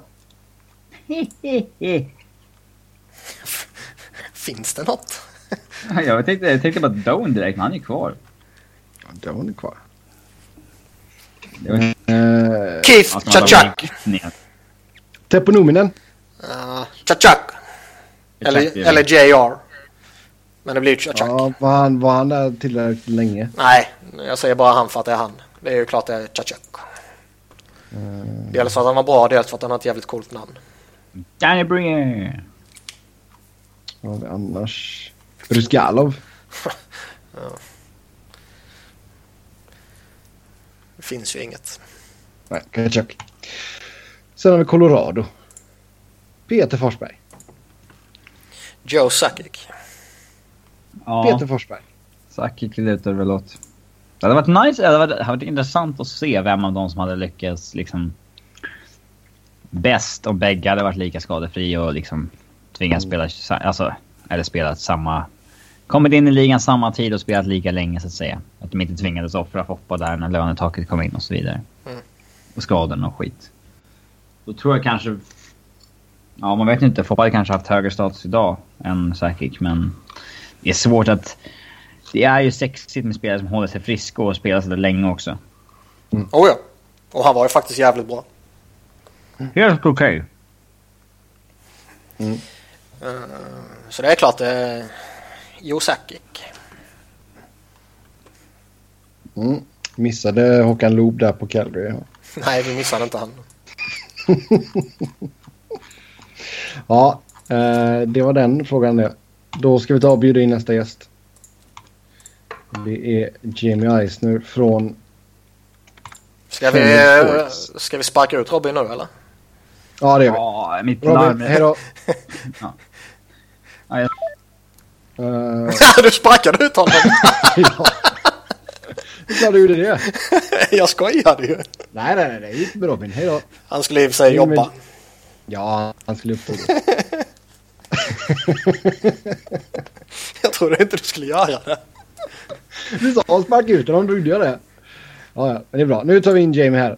Jag får köpa en station på... Ska vi se. Hoppas det inte kraschar den här gången. Ja, exakt. Det blir ju lite nervöst där. Hey Jamie! What's up? Not much. We're in our, what, 3 now, I think. 2.5 hours. Yeah, 2.5 hours. Yep. So, been going on strong here. Just about time for your token English first language speaker. I got it. Exactly. We've got to, get some Americans in here. I'm going to do your presentations in Swedish, and then I'll start talking to you in English, and then you know that it's your time, so to speak. All right. Sounds good. Så då har vi med oss Jamie Eisner från FanDuel Sports här nu. Stor koll på först och främst Arizona Coyotes såklart. Han har varit pressmedlem i ett antal år. Det är så jag känner honom. Och jag har ju även skrivit för FanDuel Sports på hockeysidan. Just nu är det mer fotbollssidan där jag håller till. Men vi säger varmt välkomna till Jamie. Jamie, how are you doing? Doing well. Feeling so uncultured here with my one language knowledge. Put the shame here by everybody. Yeah, well, I mean, I've been on your podcast, National Hat-Trick Podcast, and, I've been teaching you guys how to say Swedish names correctly and everything, and we should say that there's a function now on Elite Prospects where you can actually listen to the correct pronunciations of names, so... I mean, I need all the help I can get. Yeah. English is hard enough for me. I mean, especially when it comes to some of the Finnish names and stuff like that. I don't feel like the Swedish names should be that difficult. They shouldn't, but here's the problem. See, we're very basic, here on this side of the ocean. Like, Europe has all these, like, symbols around their letters, and we don't have time for all these symbols. We just make things up as we go, and then we get bored and lazy, and then just shorten things for no good reason. That's how we do it. That's how you end up with Toby Enstrom. Yeah, like Toby Enstrom, and because you save one letter, or even like it's like the hockey nicknames too, where all we do is just like add a Y at the end of a last name, and that's your nickname, a Y or an ER. That's the ER. Oh my God, it makes things longer too. Donor, stoner. Yeah, that's it. That's it. Or stony. Like that's it. That's the extent of our creativity. God. Okay, so you're out in Phoenix. I'm reading right now that it's 61 degrees Fahrenheit. That's 16 degrees Celsius. I'll take your word for that. It's another thing we don't do is Celsius. Yeah. It looks like you're gonna have a. It rained today. Oh my God! So it was chaos. Yeah. So yeah, of course it was a bad weather day. So everybody lost their minds. Nobody knows how to drive in Arizona when it starts raining. No joke, when the downpour hit, the traffic on the I-17, which is a major freeway in the heart of Phoenix, dropped down to 3 miles an hour. Wow. That's sad. All the stereotypes are 100% true. Yep. Yeah, that's really bad. Okay, well, we're going to talk some World Juniors with you here, a special focus on Team USA. And... they are without some of their bigger names because they're good enough to play in the NHL. So if you look at the side here, a lot of college players. Do you feel like they're sort of going a little bit under the radar?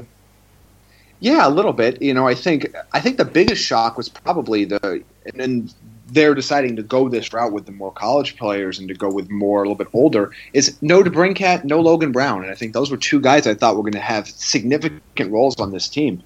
And they were the end of the last two being cut. But, yeah, I mean, you have a number of – let me count it up here right now. You have 1, 2, 3, 4, 5, 6, 7. 7 of your 8 defensemen, I believe, are college grads. And then that looks like about half of – or college teams and about half of the forwards. So they're really going hard with more experience and guys that have played against more top-flight competition here in the States. So who are the players to really watch here in this team? To me, I think one of the big players to watch is Charlie McAvoy. He was on the bronze medal winning team last year. He and Chad Chris are both defensemen.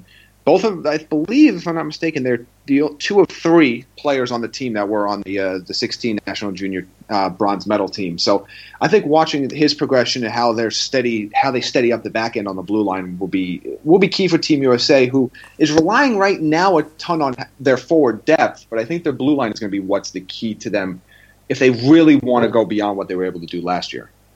You see a lot of guys from Boston here. You got Chad Crisp, Boston University, Charlie McAvoy, as you mentioned, Boston University, Kiefer Bellows, Jordan Greenway, Patrick Harper, Clayton Keller. And then you got a couple of guys from Boston College as well. So, Yeah, BU and BC right now are really, I mean, they've been hockey factories the last few years. It's not just on this team. That's really the hotbed of American college hockey right now, is in the Massachusetts area, and we're seeing it pay off. And I think if you're looking at Team USA, even from a couple years ago to now, a lot of those players are graduating, and a lot of those players are graduating not only into the World Juniors but into the NHL. Yeah, we should mention Jake Ottinger as well, the goalkeeper, also from Boston University. Looking at these the goalkeepers here, then Ottinger, Parsons, and Josef Vohl. From Boston College, there we go. Who do you think is going to be their number one? Oh, that's tough. If you look at, the three of them. Parsons has a little bit more experience. Ottinger is one of the few draft eligible players that Team USA has on their team right now for the upcoming draft. So it's going to be interesting to see what he's able to do. But I trust the competition. Parsons is the one that's not in the NCAA ranks right now. He's playing with London. I like what he's been able to do. Calgary took him in the second round this year. I think he's faced a little bit higher competition maybe on a night-to-night basis in junior leagues. So I think he might be the one that steps up at some point here. But really, it's so tough to tell in World Juniors with these goaltenders because there really is no one standout. And I would not be surprised if they kind of tinker with things a little bit early on to try to find whether it's the hot hand or try to make a decision on which goalie is going to lead them into the medal rounds. So, if you got to, pick two or three players here, who are the key players for this team? Outside of Charlie McAvoy, who've already talked about earlier, I really think that Clayton Keller is one I'm really interested in looking at. Coyotes draft pick in the first round of this year, coming off an injury, but he's really exciting. He's got a high skill level. 71 goals and 118 assists with the U.S. National Team Development Program, which is a record for them. I think his potential is through the roof. And another player I'm looking at a little carefully is, and I'm going to butcher this name, I know ahead of time, but Tanner Lazinski. Lazinski. It's like Lipinski, but with the Z. With the Z. Lazinski. Shout out to our friend Luke Lipinski. Yep. Sixth-round pick last year. He's really kind of progressed, and he was somebody that wasn't really on a lot of draft radars. Went in the sixth round to Philadelphia, 169th overall. Really's had a fairly strong season at Ohio State, and I'm interested to see, can he make an impact here? Because if he can, he's one of, I believe there's only two forwards on this team that were not drafted in the first three rounds, either last year or this year. It's him and Patrick Harper, who's at the U. That's going to make Niklas excited because he's a big, big Flyers fan. Yeah, well, I mean, and we don't really talk about a lot about him. We talk about all our other prospects, but. It's going to be fairly interesting to follow him. I haven't seen him a lot, so it's going to be exciting. Yeah, I haven't seen a ton of him. I mean, I've heard a little bit about the season he's been having, especially leading up to this tournament where these guys get hyped up. But that looking like could be a steal for the Flyers. And if he's able to provide some value, they could use some help on the forward prospect system. Now, it's a little ways away from the NHL. I don't want to get too excited, but that's obviously a great, very encouraging for them. But I kind of expected him to get cut, but, they chose DeBrincat and Brown instead, and I really don't understand why. Yeah. But I like it, because I get to see my boy. Yeah, I can't quite make heads or tails of the DeBrincat and Brown cuts. I think that's so far the biggest story of the last couple of days in my mind. But it's got to be DeBrincat, it's got to be size-related, and kind of they don't really like his two-way game, I guess. Yeah, it has to be. And, in a tournament like this, we have seen teams, both in this and the World Championships, even in the Olympics, try to structure their teams after a more traditional standpoint of how, like, NHL teams structure themselves, where they have distinct lines and distinct units in which they want to deploy in certain areas versus going with, let's say, the all-star team, which Team Canada typically wants to do. Mm. Yeah, that went well for America. Yeah. Yeah. About. I wish Tortorella was coaching this team too. Maybe he is. Tortorella's coaching the greatest NHL team of all time right now. Yeah, that's just scary. But looking at Team USA's group, they got Russia, they got Canada, two really strong candidates for the gold here. Canada playing at home, that adds some extra pressure. Russia, they got some interesting names. How do you see Team USA faring in this group? Do you think they have a good shot at actually winning the group? I think they've got a shot. I really want to see how some of these college forwards play. I really think that their success is going to hinge on, everybody's been talking about their depth, but they were talking about that with those two guys that got cut.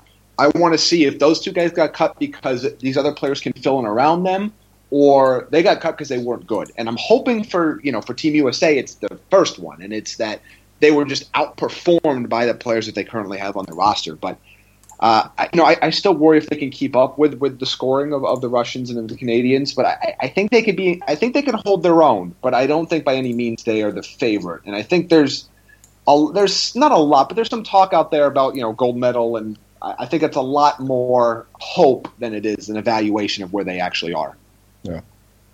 Yeah, we'll see. I mean, it's a shame that they can't have some of their best names with them, because I think they would have an excellent team if they could just pick and choose anyone they wanted. But when you got talents like Borinsky, Matthews, being so good and playing in the NHL, it is what it is, and it's a good receipt too for American hockey that they're doing something right in their development too. So.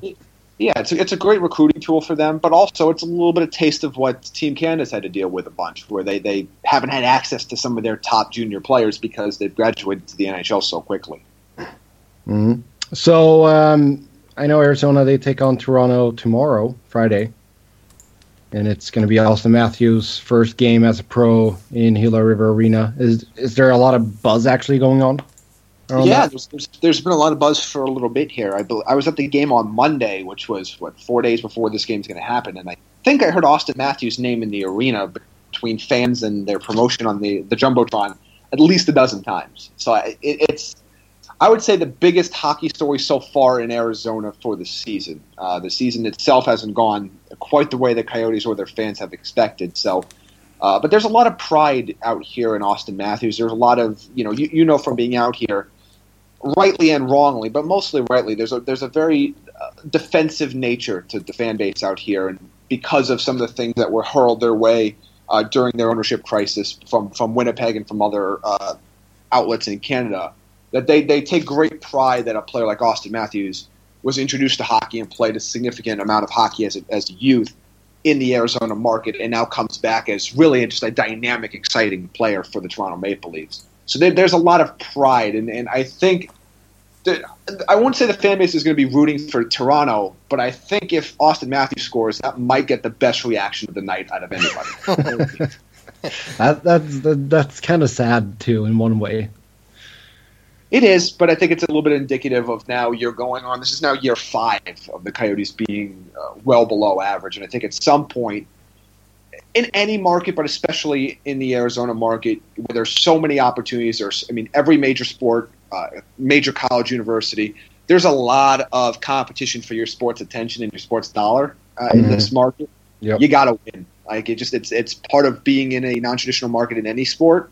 But you got to win, and you're not going to draw people on hope alone. And they've tried that; it's not working. So, I would say Auston Matthews would probably get the biggest cheer of the night if he scores versus anybody else. Yeah, it's been kind of a poor year for Arizona sports in general, though, right? Yeah, across the board, everybody kind of sucks. Everybody, even the teams that they thought were going to be good are bad, like their football team. Their American football team. Yes. Yes. I'll check myself over there. It's really it's been a tough year for the entire market, sports wise, collegiately and pro. Yeah, we're going to talk a little bit more about the Coyotes with your co-host from the National Hat-Trick Podcast, Craig Morgan. Oh wow! In just a little bit, if I can get it to work, because for some reason Craig doesn't have Skype. Probably because he's old. Yeah, he is old. That's true. So we'll see if I can get him on the phone here via Skype and work something out. But get him a Skype account. Yeah, he needs to get hip. He needs to get with what all the with the young. Does he still walk around with a flip phone? No, I believe he's finally got the flip phone gone now. So. Okay, so he has a smartphone, but he probably has it in one of those things that goes on your belt. Oh yeah, like those otter boxes that you clip to your. Yeah, I remember when those were cool. Like a month and a half, those were cool, and then everyone went, "Yeah, this is stupid." Well, thank you so much, Jamie, for being on here with us. Be sure to check out the National Hat-Trick Podcast and all the good work that Jamie does over at FanDuel Sports. Jamie, I'll probably talk to you again soon, and I'll be on your podcast and spread some more Swedish knowledge. Absolutely. There's nothing that displays our American ignorance more than when you come on and just eviscerate us with your pronunciations and just put us down, but it's okay. We like having you. I mean, at least I can pronounce the Swedish names because I'm terrible at a lot of the other ones, so... At least I got that going for me. Between you and then Radim Vrbata came on to help us with Czech names, and we're looking for help. We're open to help. Well, thank you so much, Jamie. Have a very Merry Christmas, and I'll talk to you soon. Merry Christmas to you all as well. Thank you. Bye. Thank you. Bye. See you. Okay, that was Jamie Eisner. Ska vi prata svenska igen? Så. Ja. Vill man följa Jamie så gör man det på JME Eisner på Twitter. Oh. Jimmy Eisner. Jag är ingenting från Victor, eller? Ja, jag skiter i honom nu. Ja. Men ingenting. Men USA, de är ju jävligt intressanta alltså. Mm. Fram till för några timmar sedan så tyckte jag ju deras forwardsbesättning var jättespännande. Och sen bara dumpade de iväg 2 stycken av dem som kanske var mest spännande. Vilket ju, som jag sa, är ju typ chockerande. DeBrincat är ju liksom, fan, snubbarna har gjort 30 mål och 30 assist på 28 matcher. Mm. Ja, det är lite konstigt. Ja, och liksom visst, det kommer, han har spelat med liksom Connor McDavid, han har lirat med Dylan Strome, och det kommer ju alltid finnas det här snacket att men han är bara en produkt av dem. Men liksom ändå, gör du mer än 1 mål per match så är du ju mer än bara en produkt av en skicklig center. Även om klart. Dina medspelare givetvis påverkar. Jo, alltså så länge inte de 30 målen har bara varit att han har stått framför målet och slått in en öppen kasse liksom. Det tror jag inte att de är. Nej. Däremot så har, alltså som du sa där, alltså att det kan vara att han är bara, säger vi nu då, 1,71 lång och 77 kilo lätt. Nej, men det måste vara det. Och sen är det väl det här gamla klassiska tvåvägsspel, vi kan inte lita på någon egen zon, bla bla bla.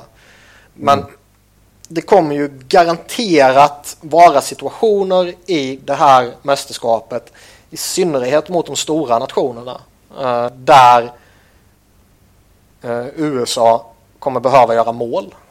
Mm. Och att då så det är ju en spetsspelare. Jag fattar inte varför man väljer bort spets. Och då dumpa ut en fantastisk målskytt. Och det är ju inte så att även om man anser att han är en produkt av en skicklig center, så är det inte så att USA står utan bra centrar. Nej. De har ju några fantastiska centrar, bland annat Keller som Jamie nämnde då. Också liten i och för sig, så förmodligen skulle de inte USA ha spelat dem i samma kedja. Men liksom, det finns skickliga spelare, det finns skickliga centrar. Det finns liksom alla möjligheter att ge Alex DeBrincat en jättebra omgivning, och sen bara dumpar man ut honom. Logan Brown tycker jag också är intressant. Han gick också tidigt i draften till 8 där, och liksom ett stor, tung, riktigt jobbig center. Känns som att han borde kunna liksom få ut rätt mycket i JVM bara på sin storlek.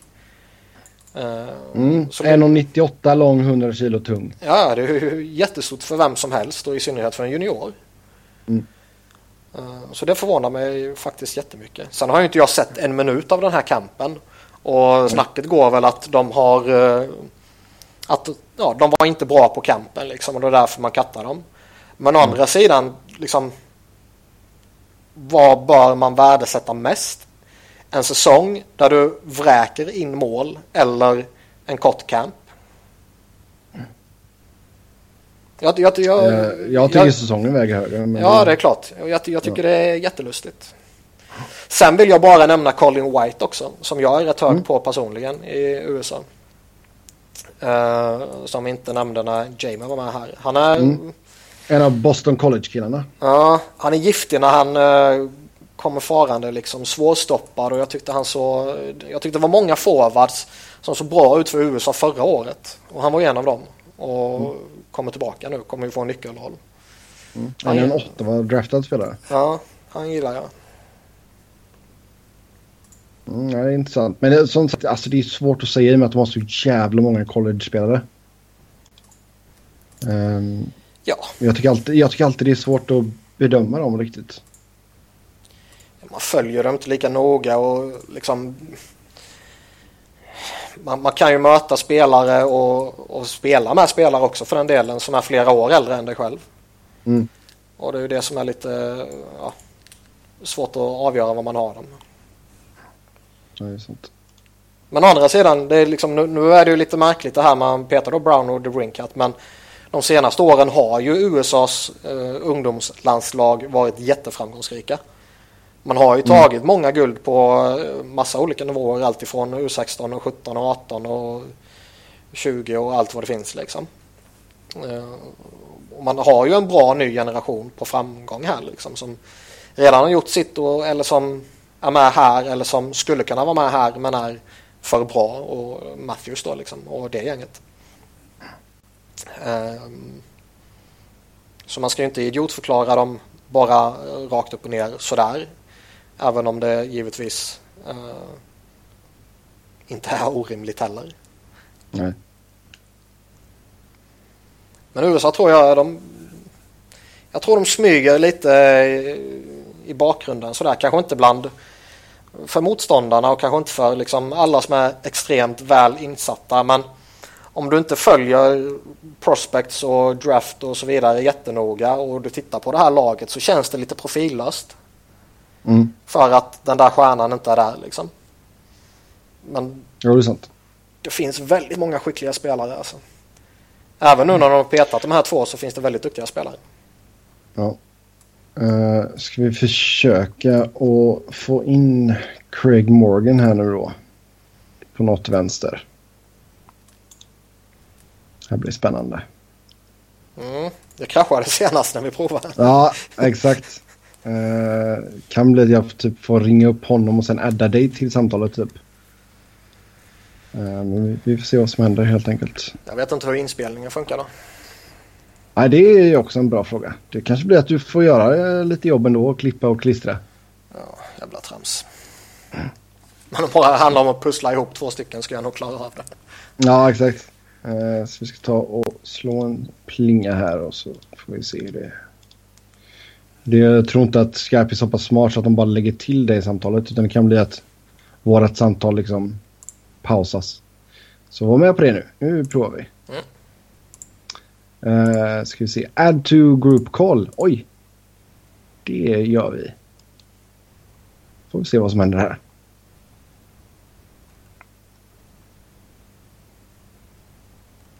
Det ringer. Det är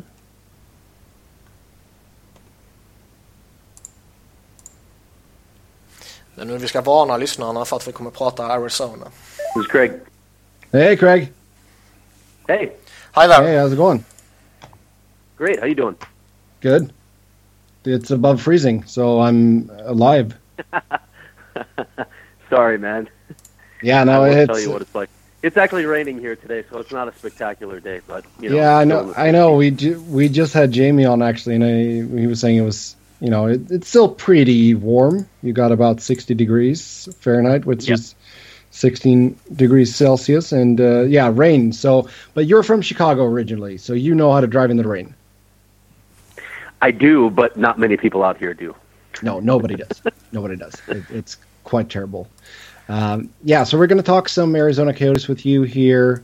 We should say that Craig is a man of many hats. He writes for FanDuel Sports. He writes for Arizona Sports. Where else can people read your stuff, Craig?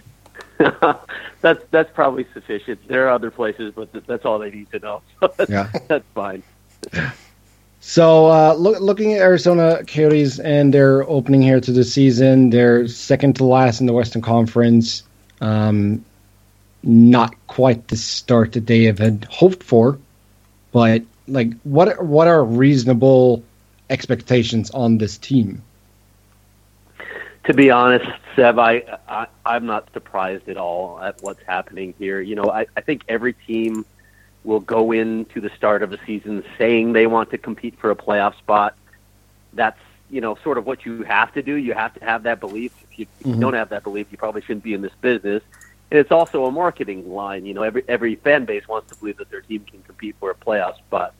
But when you look at what they've done this year, I know they introduced some youth into the lineup last year with Max Domi, Anthony Duclair, Jordan Martinook, and even Louis Domingue later in the season when Mike Smith got hurt.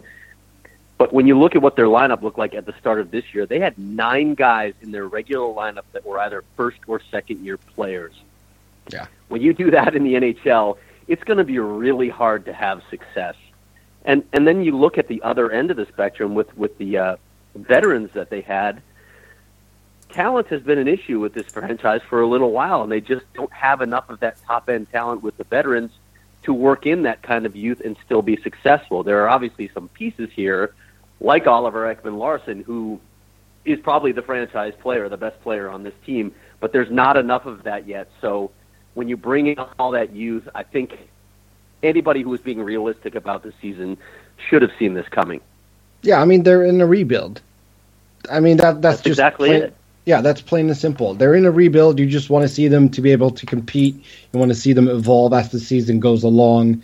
And then, yeah, you want some of the older guys to sort of help shape and form these younger players so that they can one day step up. And, you know, they brought back Radim Vrbata. And, look at you. You just nailed that pronunciation, by the way. Thank you. And, I mean, he right now he's your leading point scorer with 22 points in 33 games, and then you got Oliver sitting second with 17 points.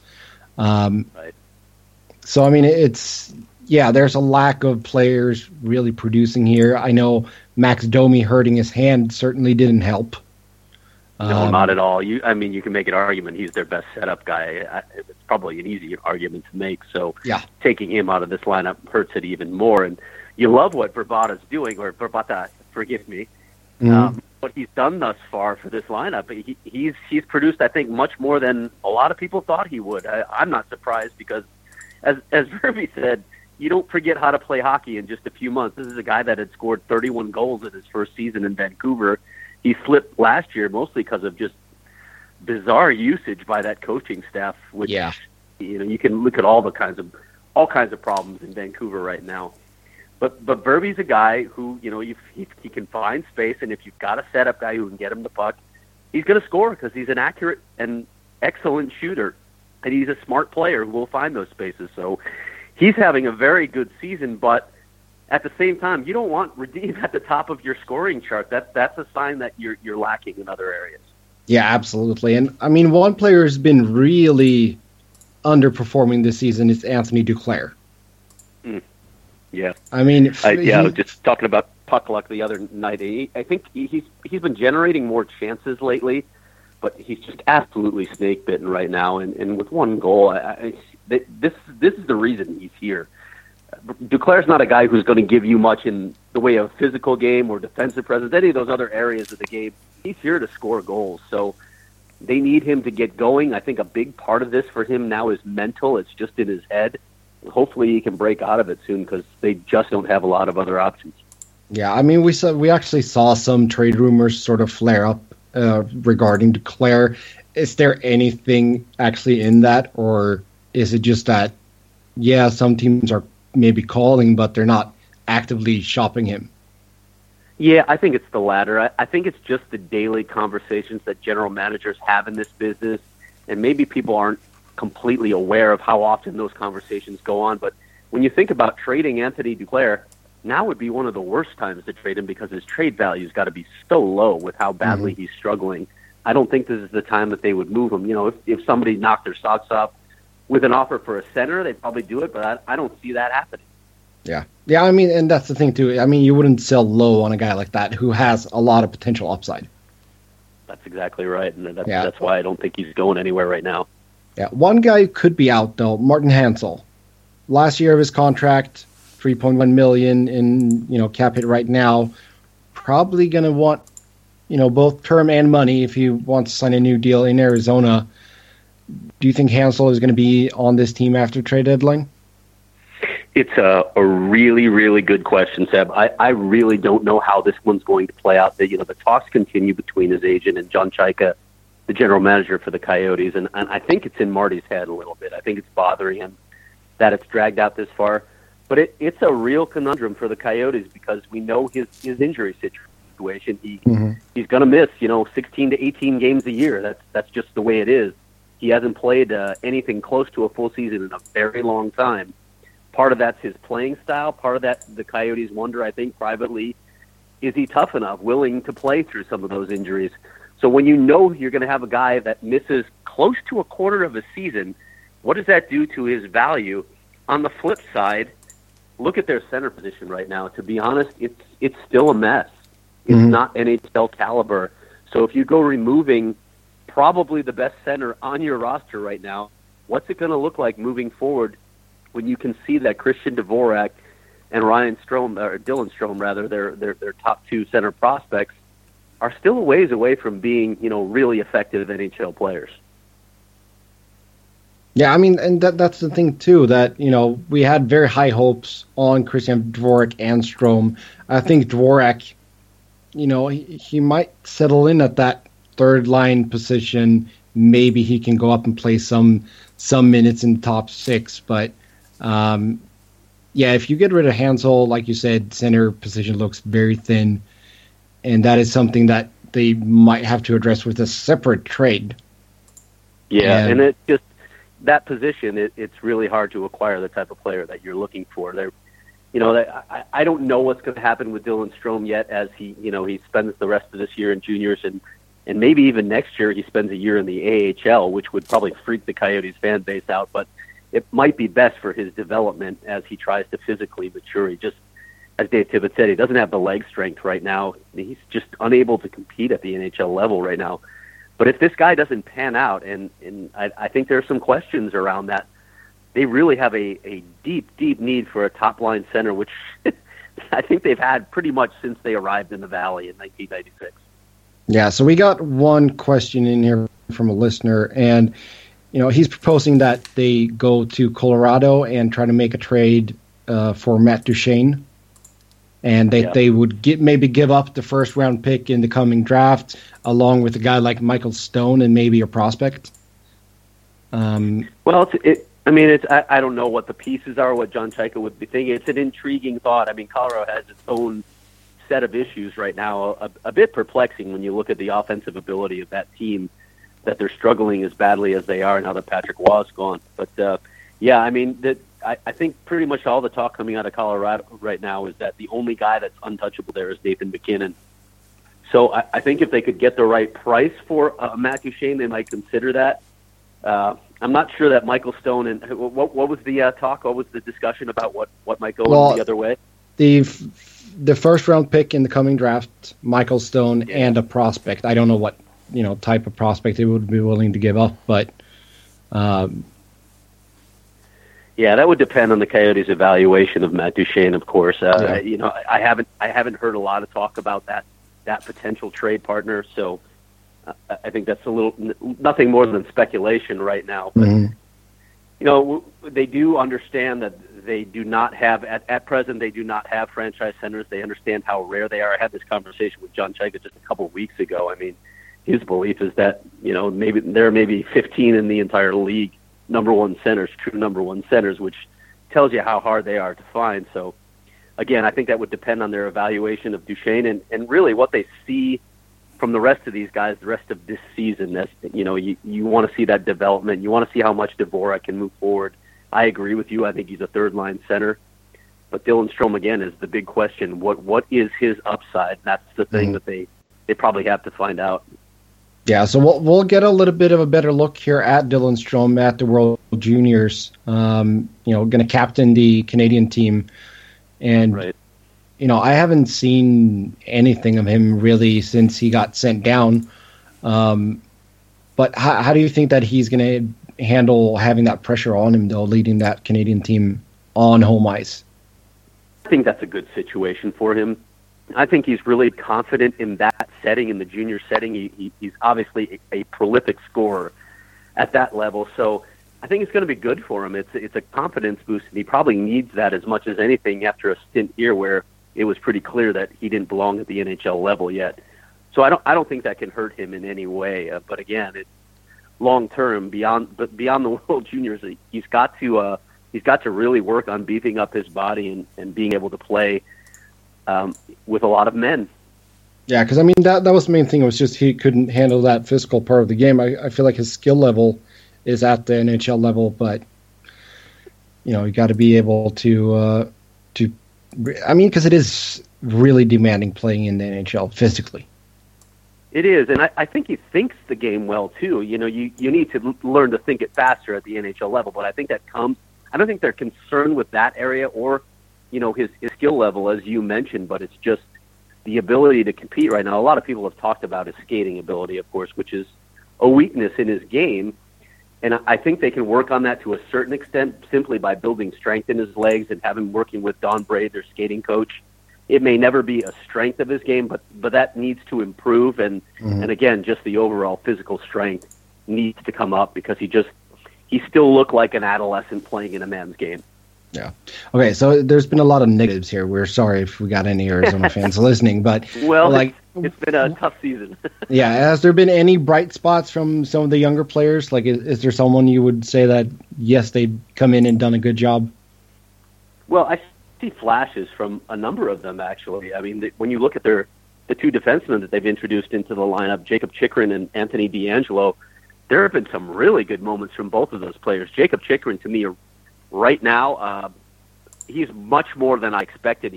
Some of the pre-draft chatter on him may not have been accurate. The Coyotes may have been right in that it was just this short sample size that people were judging it on, him putting pressure on himself in a certain situation. Mm-hmm. He looks like he could be a top-four defenseman. Obviously, that's a difficult position to play in this league, and he's going to need some more development. But, boy, he has great vision.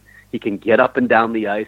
He does seem to have really good instincts, and he's taking to the defensive teachings that they're giving him. Anthony DeAngelo, on the other hand, looks like a guy who can really spark the offense. He's when you watch him coming out of the zone, he's terrific on zone exits. He makes smart passes. He's got his head up, and I really think he can run a power play very well. They've been pretty effective when he's out there. What he's got to work on is the other end of the ice, and that's really what they're driving home right now. Both of those guys have shown a lot of promise. And then on the wings, I mean, Lawson Crouse, I think right now looks like a bottom six forward, but he could be an effective one with size and speed and some skill. And Brendan Perlini looks like he's got a scoring touch back, which was the biggest thing. He just lost his confidence in probably a bad coaching situation in the juniors. They sent him down to the AHL for not even a half a season, and he was just scoring like mad. And so he looks like he's right back on track to being the prospect they thought he was going to be. Yeah. Chikrin and DeAngelo, they got a good player looking up to there, and Oliver Ekman-Larsson, and I still feel like they haven't really found the right guy for him to play alongside. I completely agree with that, and they, to be honest, they tried like crazy to find that guy this off season and even into the season a little bit. They were in on a number of the big names that I think you heard everyone mentioning: Kevin Shattenkirk, Jacob Trouba. Those were guys that they were pursuing. It just, you couldn't swing the trade, or the asking price in the case of Shattenkirk was just so high that they just couldn't justify it. But he's going to be a free agent at the end of the year if he doesn't get traded here really soon. So I would imagine that they would take another strong run at Kevin Shattenkirk because he would add a whole lot, and that would be a really interesting top pairing. Yeah, so the big name that they brought in on the defensive side was Alex Goligoski. How do you think that he's transitioned to playing in the desert? I think it's been an up and down season, and to be honest, if I'm being honest, I would say more down than up thus far for Alex Goligoski. He had a little stretch where he was playing better, but he just hasn't seemed to mesh with this unit quite yet. He's making a lot of mistakes with the puck, and they needed him to be better with the puck. That is one of the things. That was the primary reason they went out and got him to spark the offense, spark the transition, be one of those guys that could give them cleaner, quicker zone exits, and he struggled a bit so far. So, like I said, I think right now it's been a little bit of a disappointment, but I don't think you can close the book on that yet because there are a lot of struggles elsewhere around this lineup that may be impacting it, and it may just take him some time to find his way. So Chuck has said that they're going to be active around up until trade deadline, and what kind of moves do you think that they're looking for? Well, I when you talk about a guy like Marty Hansel, I got to believe that they'd want existing NHL players in return. I wonder even if they want a center, but I don't know how you make that kind of trade, Seb, at the trade deadline, because the teams you're looking at, the teams you're working with, probably don't want to give up that kind of asset because they're making a playoff push. So It's usually more, you're talking about draft picks, so it makes a Hansel trade even more complicated, I think, because they can't just leave this giant void at that center position, which is already struggling without getting something in return. But aside from that, we mentioned Michael Stone a little earlier. I think he's a chip that could be on the move. If they can get something significant, they probably listen to the possibility of a draft pick for him. And then I have to wonder what happens with Radim Vrbata.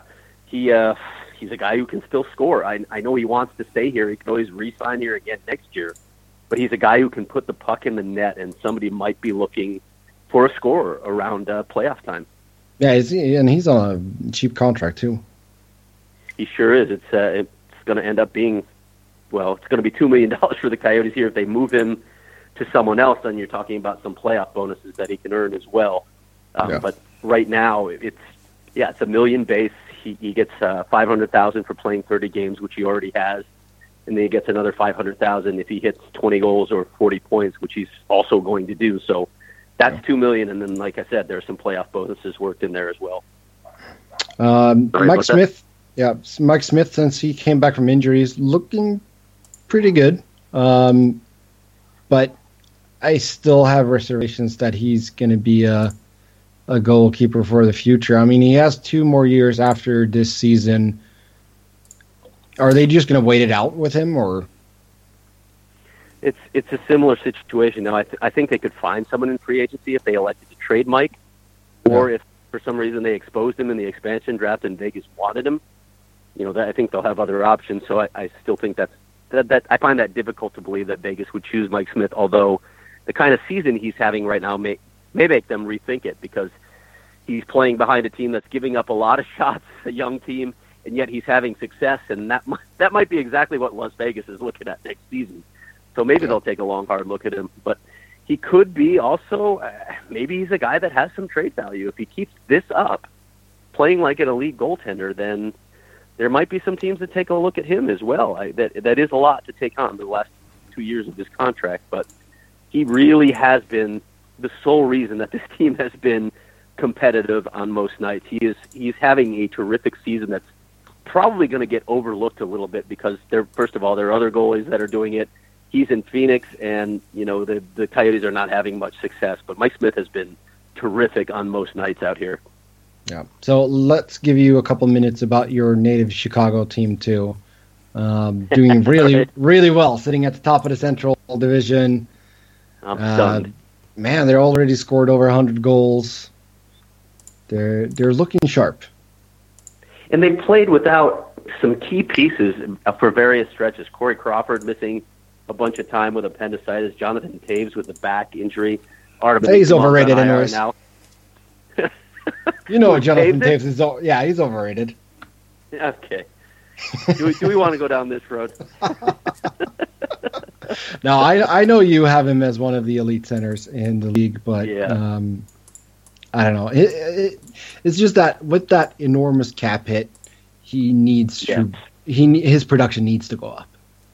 I won't argue with that. Absolutely, when you're making that kind of money, and you're preventing them from getting other players who can produce. Yeah. Yes, you need to produce more offensively, and I would agree with that, but there's so many other things that he does, and not the least of which is being just the emotional engine that drives that team. He's an incredible presence, but in that standpoint.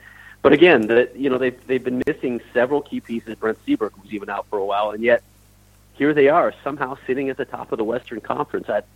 I guess that speaks as much to how some teams are underachieving in the West as it does to how well the Blackhawks have played with all those guys out at various times, and their just utter lack of forward depth beyond the top two lines. I know they're getting some chip-ins from time to time from a Ryan Hartman or a Vinny Hinostroza, but it's not a consistent contribution, and I still think it's a weakness going into the playoffs unless these guys take a step forward. But they do know how to win. The Blackhawks know how to win. They are a primetime team, and it has been impressive to watch with all their deficiencies, what they've done thus far. Yeah, I mean, they are a modern dynasty. I don't think we'll, you could argue maybe LA sort of, but then they had that year where they missed the playoffs, so I don't know. But Chicago, yes, definitely a modern dynasty. And do you think they'll be able to keep Artemi Panarin? I do. I think that's their biggest move in the offseason. I've talked to a number of people actually with that organization, and they will make sure that they can sign him. The question for me is, okay, what further hits does the Blackhawks roster have to take in order to absorb that contract? Like, they haven't taken enough already. I mean, I wrote a story, I think it was last year, if you look at the ex-Blackhawks, you could make one heck of an all-star team with the team, the players that have left that club. It's certainly a playoff team when you put all those players together. You talk about a modern dynasty. It's interesting to think about what this franchise would look like if the salary cap had gone up more, or if the old owner, Bill Wirtz, hadn't pushed so hard to get a salary cap instated in the first place, and they would have been able to keep this all together. But I got to believe if they do re-sign Panarin, you're going to be talking about another big hit to the roster. I don't know what that is, but at some point you would think that it's going to start to affect the Blackhawks' play on the ice. Yeah, I mean, they seem to have a knack of just, keep the core really strong and then just fill out the rest of the lineup, and somehow it still works. I think part of this, too, when the cap was rising a little more than it has been the last few years, I think the Blackhawks might have gambled a little bit on being able to add that extra money to their payroll on an annual basis, and the salary cap has been rising at much smaller increments the last few years. So it's really hamstrung them for what they can do in terms of adding pieces around it. You can make an argument that they needed to get younger, at least in their bottom six anyway. They needed to infuse some youth and speed into that lineup, but you better have some talent in that bottom six too, or it's not going to matter. Yeah. Yeah, no, that's true. And I mean, Duncan Keith still going strong. Niklas Hjalmarsson still playing well. Yeah. Brent Seabrook's contract will be an issue in the future, though. Yeah, unless they can move that. I don't know if anybody wants that, but that might be a piece to look at if you can move Brent Seabrook's contract. Yeah. Well, with that, we'll say thank you so much, Craig, for being on. Have a very Merry Christmas, and I'll talk to you soon. You too, bud. Thanks for having me. Yep, anytime. Bye. Take care. Ja, det var Craig Morgan det. FanDuel Sports. Niklas, du har inte fått prata på ett par minuter nu, så vad tog du av det som Craig sa? Att han gillar Toews. Mm. Men jag gav honom lite skit för det. Ja, och jag orkade inte gå in. Nej, jag ska inte sitta och vara negativ mot folk som är snälla och ställer upp för oss liksom, men... Nej, men vi har ju slått fast att Toews är överskattad. Det har vi ju sagt. Ja, han är väldigt överskattad och han producerar inte som kontraktet säger att han ska producera, och tittar man på hans statistik så har den de senaste åren varit tydlig neråt nästan alla viktiga statistikkategorier och så vidare och så vidare. Vi har ju pratat om det så många gånger redan, och liksom intangibles är på något sätt så är det en del av hockeyn liksom, men jag tycker ändå det blir... När man inte har konkreta saker så blir det ändå svårt att förhålla sig till. Om vi kollar lite på det han sa om Arizona, liksom, att man så var på hugg på några av de här stora spelarna som Shattenkirk och Truba. Det tycker jag ändå visar att man försöker att bli bättre. Sen är det ett lag i rebuild, det kommer ta tid. Men att man... Jo, men det är ju som han säger, eller en... Jag minns faktiskt inte vem av dem det var som sa det. Men det här att konkurrensen är hård och liksom folk inte kommer om man inte vinner. Mm. Det är ju liksom sanning.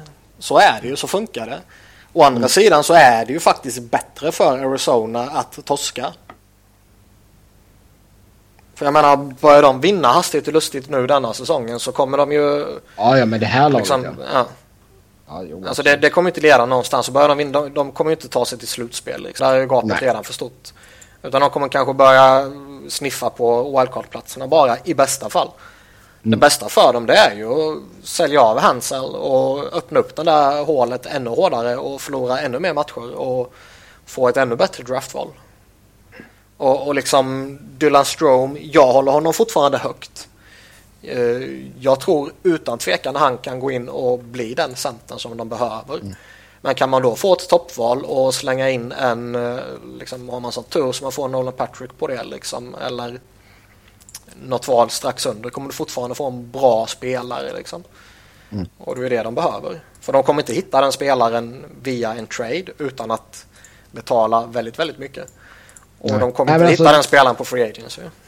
Nej, men jag tror alltså lite som vi sa där, som alltså, frågan Smegron hade om Matt Duchene liksom. Visst kan du få Duchene för det då, vi säger Stone, första valet, och ett prospect som inte är liksom, som inte är uppe, eller vad ni ska säga liksom. Det ska inte vara så att de ger bort Perlini till exempel liksom.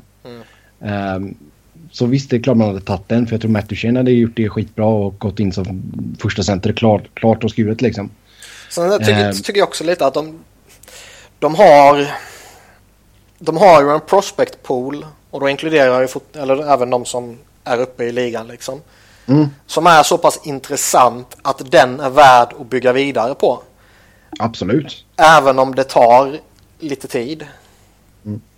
Även om det tar kanske någon säsong mer än vad man egentligen vill, så tycker jag fortfarande att den är så intressant, i synnerhet om du får toppval i sommarens draft också. Att den är värd att bygga på och ge lite tid. För jag menar, ska du trada till dig någonting, då är det ju därifrån du kommer plocka. Du kommer inte trada till dig någonting bra genom att dumpa iväg en Martin Hansel på utgående kontrakt, eller en Shane Doan, eller en Michael Stone. Nej. Antingen är det ju dem eller Ekman-Larsson liksom. Ja, alltså, jag menar, Oliver är ju en intressant sits också. För jag menar, han är ju 25 nu, han har 2 år kvar efter den här säsongen på 5,5. De måste vara slagkraftiga när hans kontrakt går ut ju. Sen blir han UFA. Exakt. Och jag kan ju tänka mig att fortsätter de ligga i botten så är väl kanske inte han jättesugen på det. Och det ska han väl inte vara heller. Nej. Även om han ser den här lovande talangpoolen, så är han väl, när kontraktet går ut, i den åldern att han kanske ska börja prioritera vinna. Ja, absolut. Och jag menar, det kontraktet, jag menar, säg att han når marknaden också liksom. Ja, han kommer få betalt. Ja. Utan säkert. Så, nej, men så någonstans där 18-19 så borde, eller då ska man ändå så försöka vara så pass som man kan. För jag tror ändå så att han skulle signa lite billigare om man förlänger med Arizona än om han skulle gå upp på öppna marknaden. Ja, men så brukar det, så brukar det vara. Ja. Nej, men som sagt, man har en hel del. Jag tycker Jacob Chikrin, som sagt, som Craig var inne på, han har ju sett jävligt bra ut för att vara 18 bast i vissa situationer liksom. Och D'Angelo fick de väl över från, var det från Tampa? Så det finns ju lite spännande där. Men högerkanten är, alltså, den är inte rolig på backsidan. Luke Chen. Ja, du känner ju honom väl. Jag känner honom. Ja, du känner spelaren väl. Och liksom Connor Murphy. Visst, Connor Murphy fyller en funktion, men han ska inte vara i ett första par. Och, nej, det ska jag inte. Och detsamma gäller Michael Stone. Jag tycker Michael Stone är nog den av de tre som passar allra sämst med Ekman-Larsson. Man måste ju hoppas på. Det är lite skillnad på att säga hoppa på eller hoppas på. Ja, hoppa på Chattenkugg, tvinga honom till. Man måste ju hoppas på den nya generationen. Att det är de som går in med Ekman-Larsson och Goligoski. Goligoski håller jag ju fortfarande som en bra back, även om han har haft lite problem. Men han börjar ju faktiskt komma upp i åldern där nu, där att om han börjar förfallet idag så kan de sista åren bli jävligt läskiga. Ja, de kan bli tunga. Det trodde jag faktiskt inte. Och jag tror det fortfarande inte att det är det han börjar. Utan jag tror det kan vara lite liksom, nytt lag, nytt system och lite allmänt kaos i laget och funkar inte riktigt och sådana där saker. Så han skulle jag inte skriva av ännu. Nej, men sen det, alltså de har ju så, jag menar, om vi tittar på de spelarna som sitter på utgående, Shane Doan, Hansal, Vrbata, Ryan White, Michael Stone. Alltså man kommer ens att ha lite pengar att leka med. Om man har pengar. Chris Pronger, Mihalek.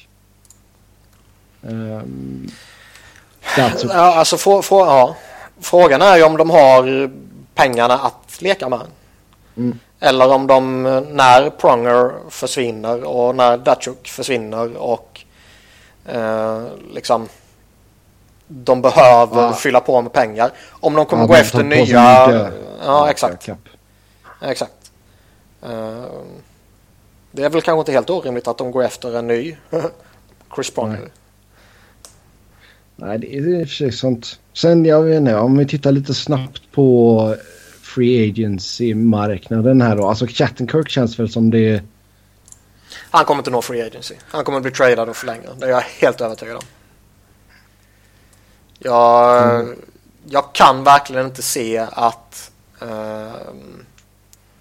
Blues släpper honom. Det är för oansvarigt. Det är liksom, det får inte ske. Alltså, när jag säger släpper, så menar jag att han går gratis. Liksom. Då kommer ju trada han för någonting. TJ Oshie. Ja, men sen samtidigt så är ju många av dem liksom, fan ska de med Arizona göra? Ja. Jo, sant. Om man köper ut Mike Smith och signar Steve Mason, blir det bra då?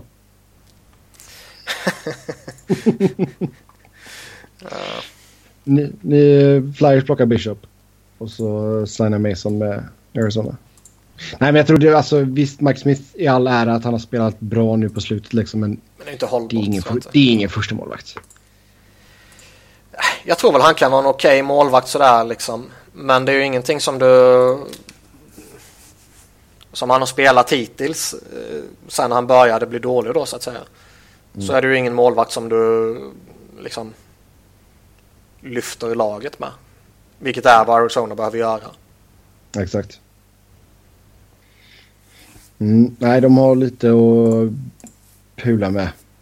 Scheika, det är inget lätt jobb att gå in som GM i något lag, men nej, och göra med hans förutsättningar är ju ännu svårare. Det är därför det är så intressant att följa Coyotes. Det är ju till stor del han. Ja. Nej, det är faktiskt sant.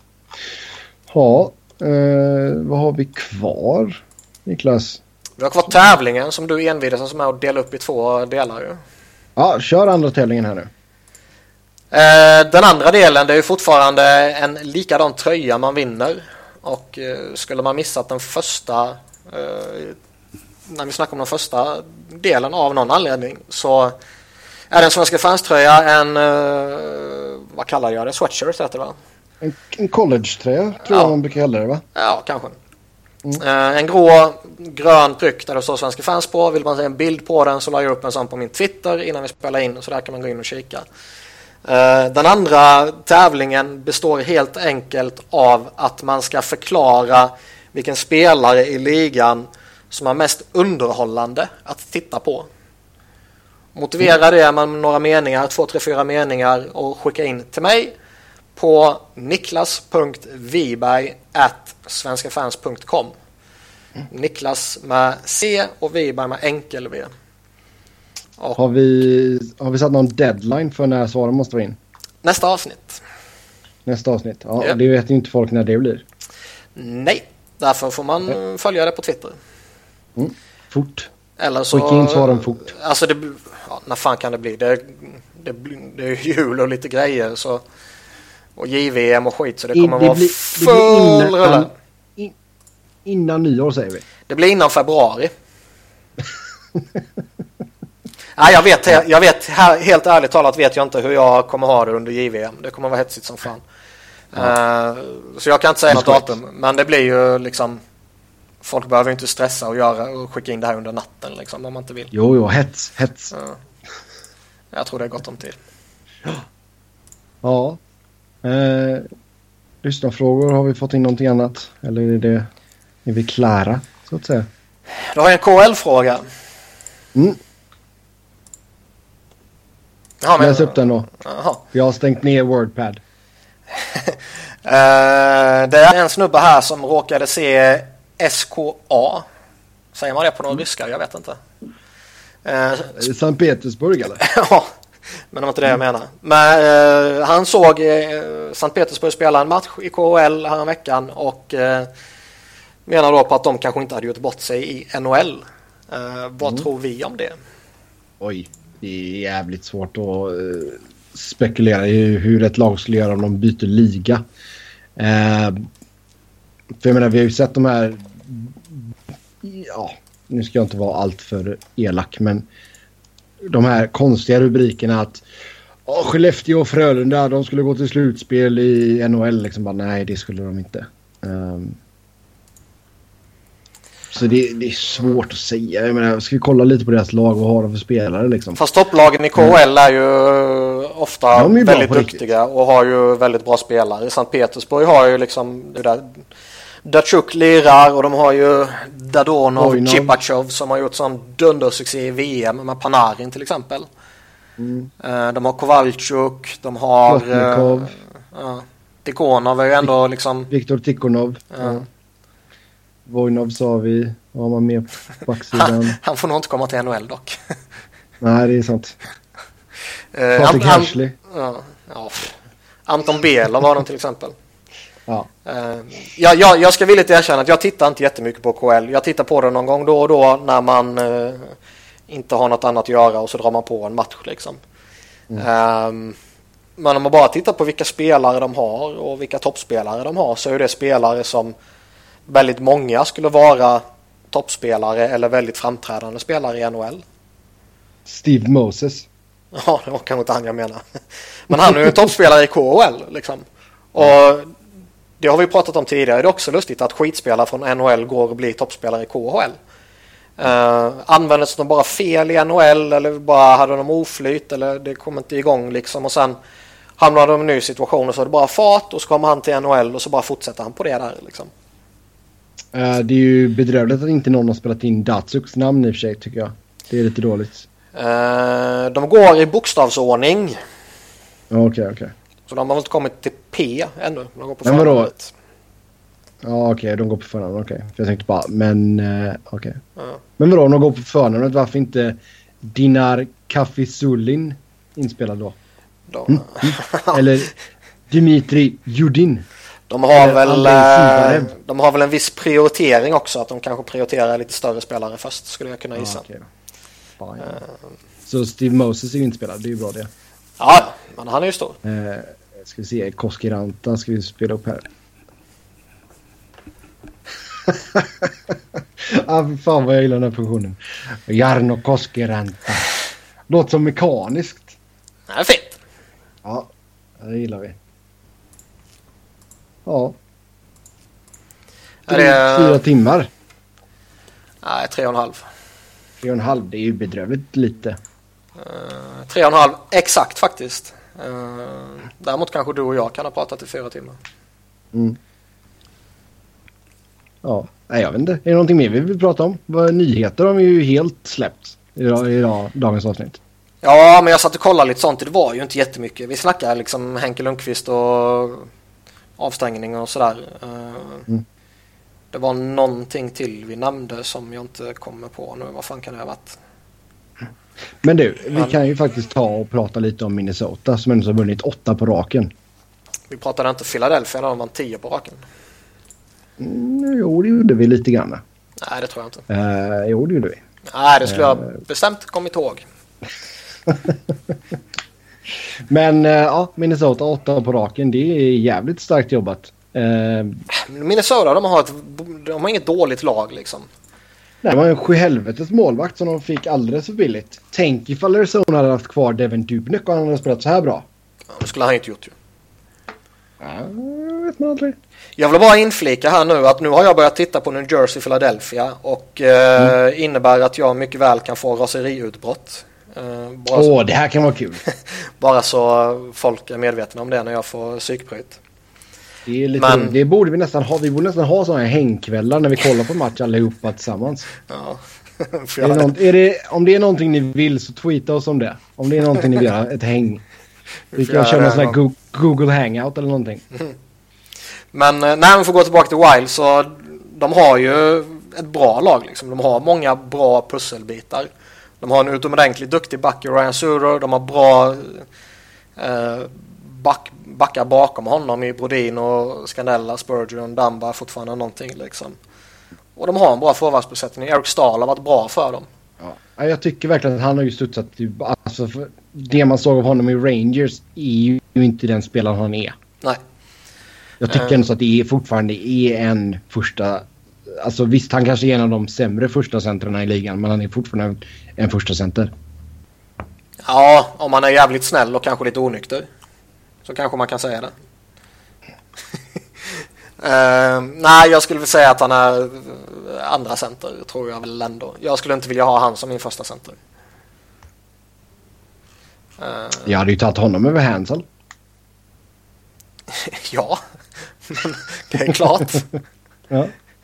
Sen är det väl liksom fortfarande det relativt liten period också som har gått bara, och poängskörd och grejer kan fortfarande vara lite dopade. Men nej, Wild har ett bra lag. Sen har de inte någon av förhandsfavoriterna på det sättet. Och jag är väl inte helt övertygad om att de kan gå hela vägen. Men att de prickar in en formtopp och vinner några matcher, det är ju inte det minsta orimligt. Det kan ju vilket lag som helst göra, att titta på Columbus. Ja, liksom. Ja. Zach Parise missar matcher som vanligt. Jo, men så är det. Han är fortfarande bra dock. Dubnyk, galna siffror. Jo, men det har vi ju vant för oss vid också. Fick en fråga i chatten här av Kroken. Kan vi utvärdera Johansson-Jones-traden? Ja, det kan vi väl göra. Det är väl någonting som har fallit väldigt väl ut för Columbus. Seth Jones är ju, eller han var ju redan innan en väldigt duktig back, och han kommer bara bli ännu bättre, och de har ju lyckats säkra upp honom på ett kontrakt som förmodligen kommer bli jättebra. Vad sitter han på? 5,4. 6 säsonger. Inte dåligt. Och det är väl inget fynd idag liksom. Men ger det lite tid så är jag helt övertygad om att det kommer vara ett jättefynd. Och han är väl, vi pratade ju lite om honom bara lite kort sådär förra avsnittet när Petter var med. Och liksom, de har fått in precis vad de behövde. De har 2 riktigt bra backar nu, Seth Jones och Zach Werenski. Werenski, han flyger väl fortfarande lite högt sådär bara lite, men jag tror väl inte han kommer fortsätta hålla extremt hög nivå över 82 matcher. Däremot, är hans säsongens Ghost is Bear? Menar du som att Ghost var en one-hit wonder eller? Nej, men alltså att det är en ung back som kommer in och tar ligan med storm. Ja, om det är definitionen så definitivt. Tittar man från Preds håll så jag tycker fortfarande Ryan Johansson är en väldigt duktig center, och jag tror han kommer göra bra ifrån sig hos dem. Men han har inte varit dålig heller liksom, poängsnitt så där bra, men någonstans känns man ju han inte lite mer anonym i Nashville än vad han var i Columbus. Jo, jag tänkte säga det också. Jag hittar inte riktigt orden. Bara det liksom, man väntar fortfarande på någonting till. Sen har väl egentligen hela Nashville har ju haft problem ju. Och Filip Forsberg har inte kommit igång på allvar, och liksom Ryan Johansson, man går och väntar lite där, och laget och resultaten och så går lite halvknackigt och Jo, men det känns ju inte så som att man hade liksom, man har ju fortfarande en väldigt bra backuppsättning på pappret, så det kändes ju som att traden var ju rätt att göra. Ja, exakt. Traden var ju rätt att göra, och sen har ju Columbus haft dunderflyt att liksom Wennberg har kommit upp och spelat helt kalas. Wild Bill spelar bra också. Gagné, som du sa, har varit helt yberjävlig liksom. Brandon Dubinsky stabil. Så jag menar, det är ju inte så att man saknar Johansson riktigt. Nej, där har man kompenserat för bra ju. Med en stor gnutta flyt skulle jag ju hävda. Ja. Och jag tror ju Nashville, de är ju för bra för att harva som de gör. Om man nu kan kalla precis under slutspelsträcket för att harva. Men med tanke på vilka förutsättningar de har och vilka förväntningar man har på dem, så tycker jag väl att det är så. Ja, alltså hade vi sa väl inför säsongen, alltså, om du tittar på topp 3 central, så hade vi ju kanske bytt plats på Nashville och Minnesota liksom. Jo. Så nej, men det var en trade som liksom båda gjorde, och jag tror att alltså på det hela så är det väl, har det väl slått ganska jämnt ut. Men som du säger, jag tycker, eller som vi sa liksom, Johansson lite mer anonym i Nashville än vad han var i Columbus. Ja. Kroken har en till fråga här. Vad händer med Tampa? Når de slutspel? Ja. De har ett väldigt bra lag och ett på tok för bra lag för att inte ta sig till slutspel. De kommer lösa det här, det är jag rätt så övertygad. Om de inte får några liksom extremt sjuka skadeproblem. Det är väl det jag kan se. Ja, alltså till viss del kanske man kan säga att de redan har haft det. Men om du tar ytterligare ett steg, och framförallt att hålla i sig över hela säsongen, så måste de vara för bra för att klara ut det här. De har ju så många duktiga spelare, 2 duktiga målvakter, många bra backar, hel radda med bra forwards. Så det kommer lösa sig, det är jag helt övertygad om. Jo. Alltså det enda som liksom talar mot dem så sätt är ju då att Metro har varit så jävla stark, och att de kommer, alltså som det ser ut nu, jag vet att det kan ändra sig, vi är inte ens halvvägs in på säsongen, men just nu så känns det ju som att båda wildcarden kommer hamna i Metro. Då gäller det att du tar en topp 3 plats i Atlantic, annars är du körd. Så är det nog. 8 var Boston. Alltså jag tror Montreal kommer ju, de kommer väl hålla ungefär den här, nu har de gått 5-3-2 de senaste 10. De kanske kommer gå lite bättre än så, men de kommer ju i sämsta fall ta en topp 3 plats liksom. Ja, förmodligen exakt. Vinner de i divisionen. Ja, så jag tror inte så Tampa har goda möjligheter att ta en topp 3 plats där. Till och med kanske komma 2. Oh ja. Så ja, det är spännande. Det börjar närma sig halvvägs nu med stormsteg. Det är alltid någonting. Men jag tycker att det har varit spännande. Jag har inte känt liksom så här liksom när jag omgång 34 liksom, fan vad serielunk liksom. Jag har inte riktigt känt det.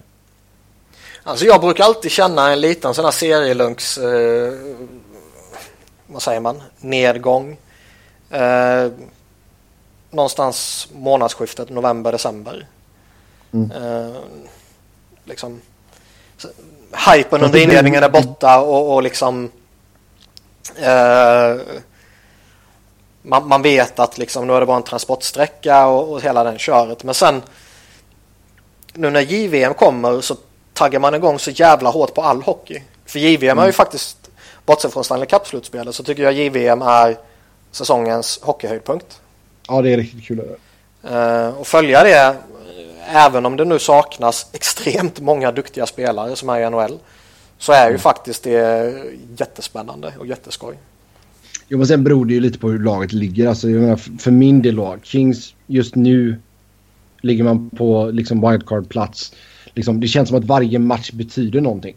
Visst, skulle du vara liksom i toppen och du leder med typ 12 pinnar liksom, ja, då kan jag förstå ifall det blir lite sådär man bara whatever liksom. Men nu känns det som varenda match betyder någonting.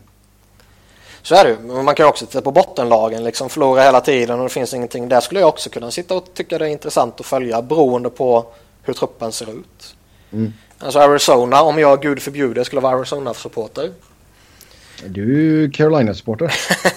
Så jag menar, som vi pratade om tidigare, finns en uppsjö av unga spännande spelare att sitta och titta på. Mm.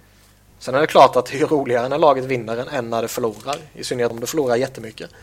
Jo, det är klart. Men har du då ett gäng unga spelare som är så intressanta och så lovande, så är det ju inte några problem att sitta och följa det liksom. Nej, men alltså, det är ju sjukt att man liksom har satt sig och hållat på typ alltså Columbus, i och med att de har gått så pass bra, så de har ju varit kul att titta på dessutom. Ja, men det är ju för att det är så jävla galet. Det är ju för att vi aldrig någonsin kommer uppleva det igen. Nej, det är verkligen stora överraskningen så här långt in på säsongen. Och som sagt, de har 5 matcher till godo på Rangers, ligger 1 poäng bakom. De har 3 matcher till godo på Pittsburgh, som ligger 1 poäng före också. Så. Helt sjukt. Columbus går upp i ledning i Metropolitan är inte en omöjlighet. Nej, men det kommer ju inte hålla i sig. Det är jag fortfarande helt övertygad om. Ja, vi får se. Även om det givetvis finns många bra inslag. Ja. Nej, de kör en Leicester liksom. Ja. Det är något någonting du. Oj. Ah! Hela skiten och så bara... Jävla skit.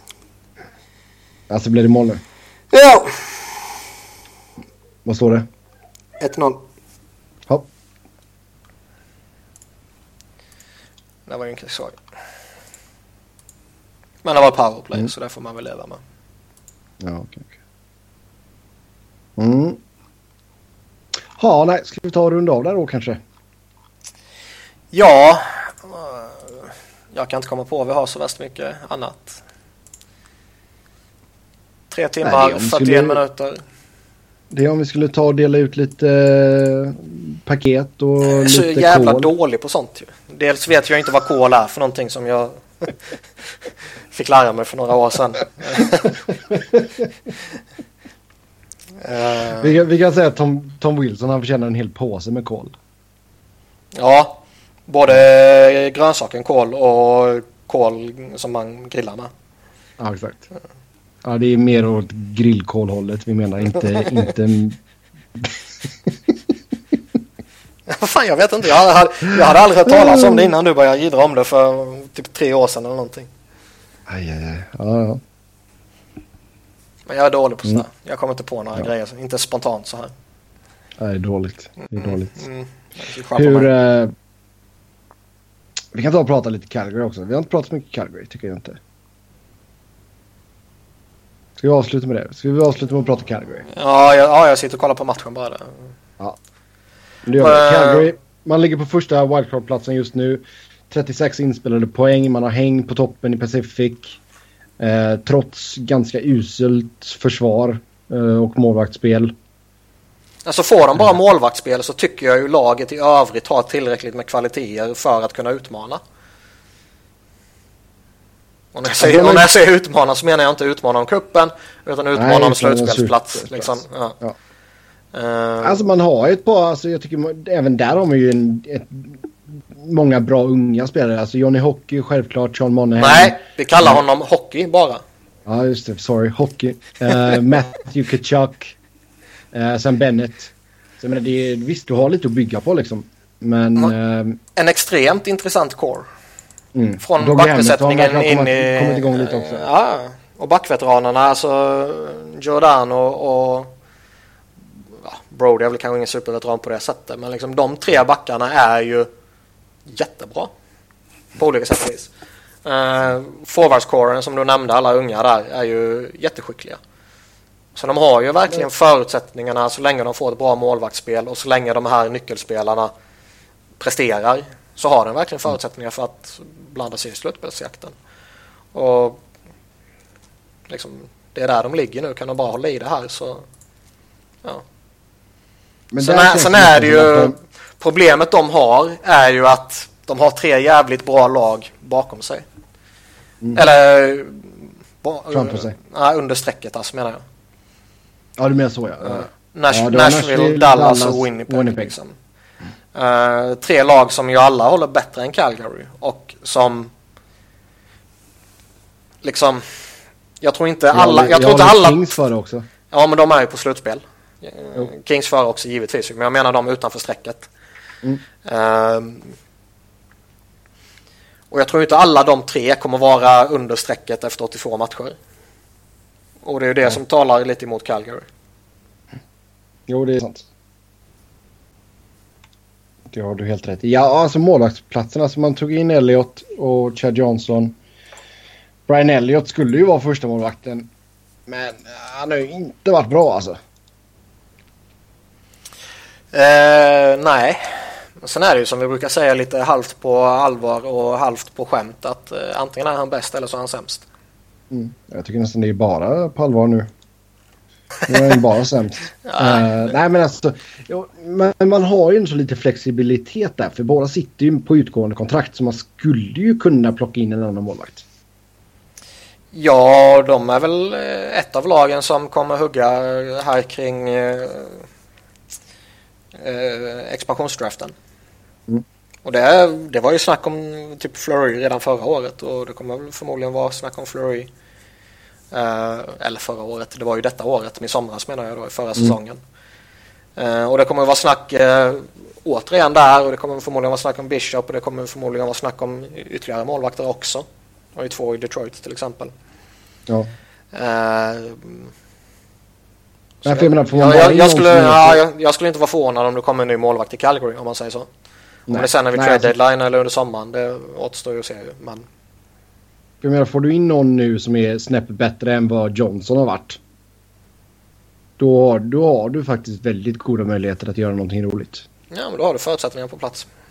Mm. Mm. Med det då så säger vi tack och god jul. Som vanligt så går det jättebra att köta hockey med oss via Twitter. Mig hittar ni på @sebnoren. Niklas hittar ni på @niklasviberg, Niklas med C och enkel-v. Tack så jättemycket till alla våra gäster.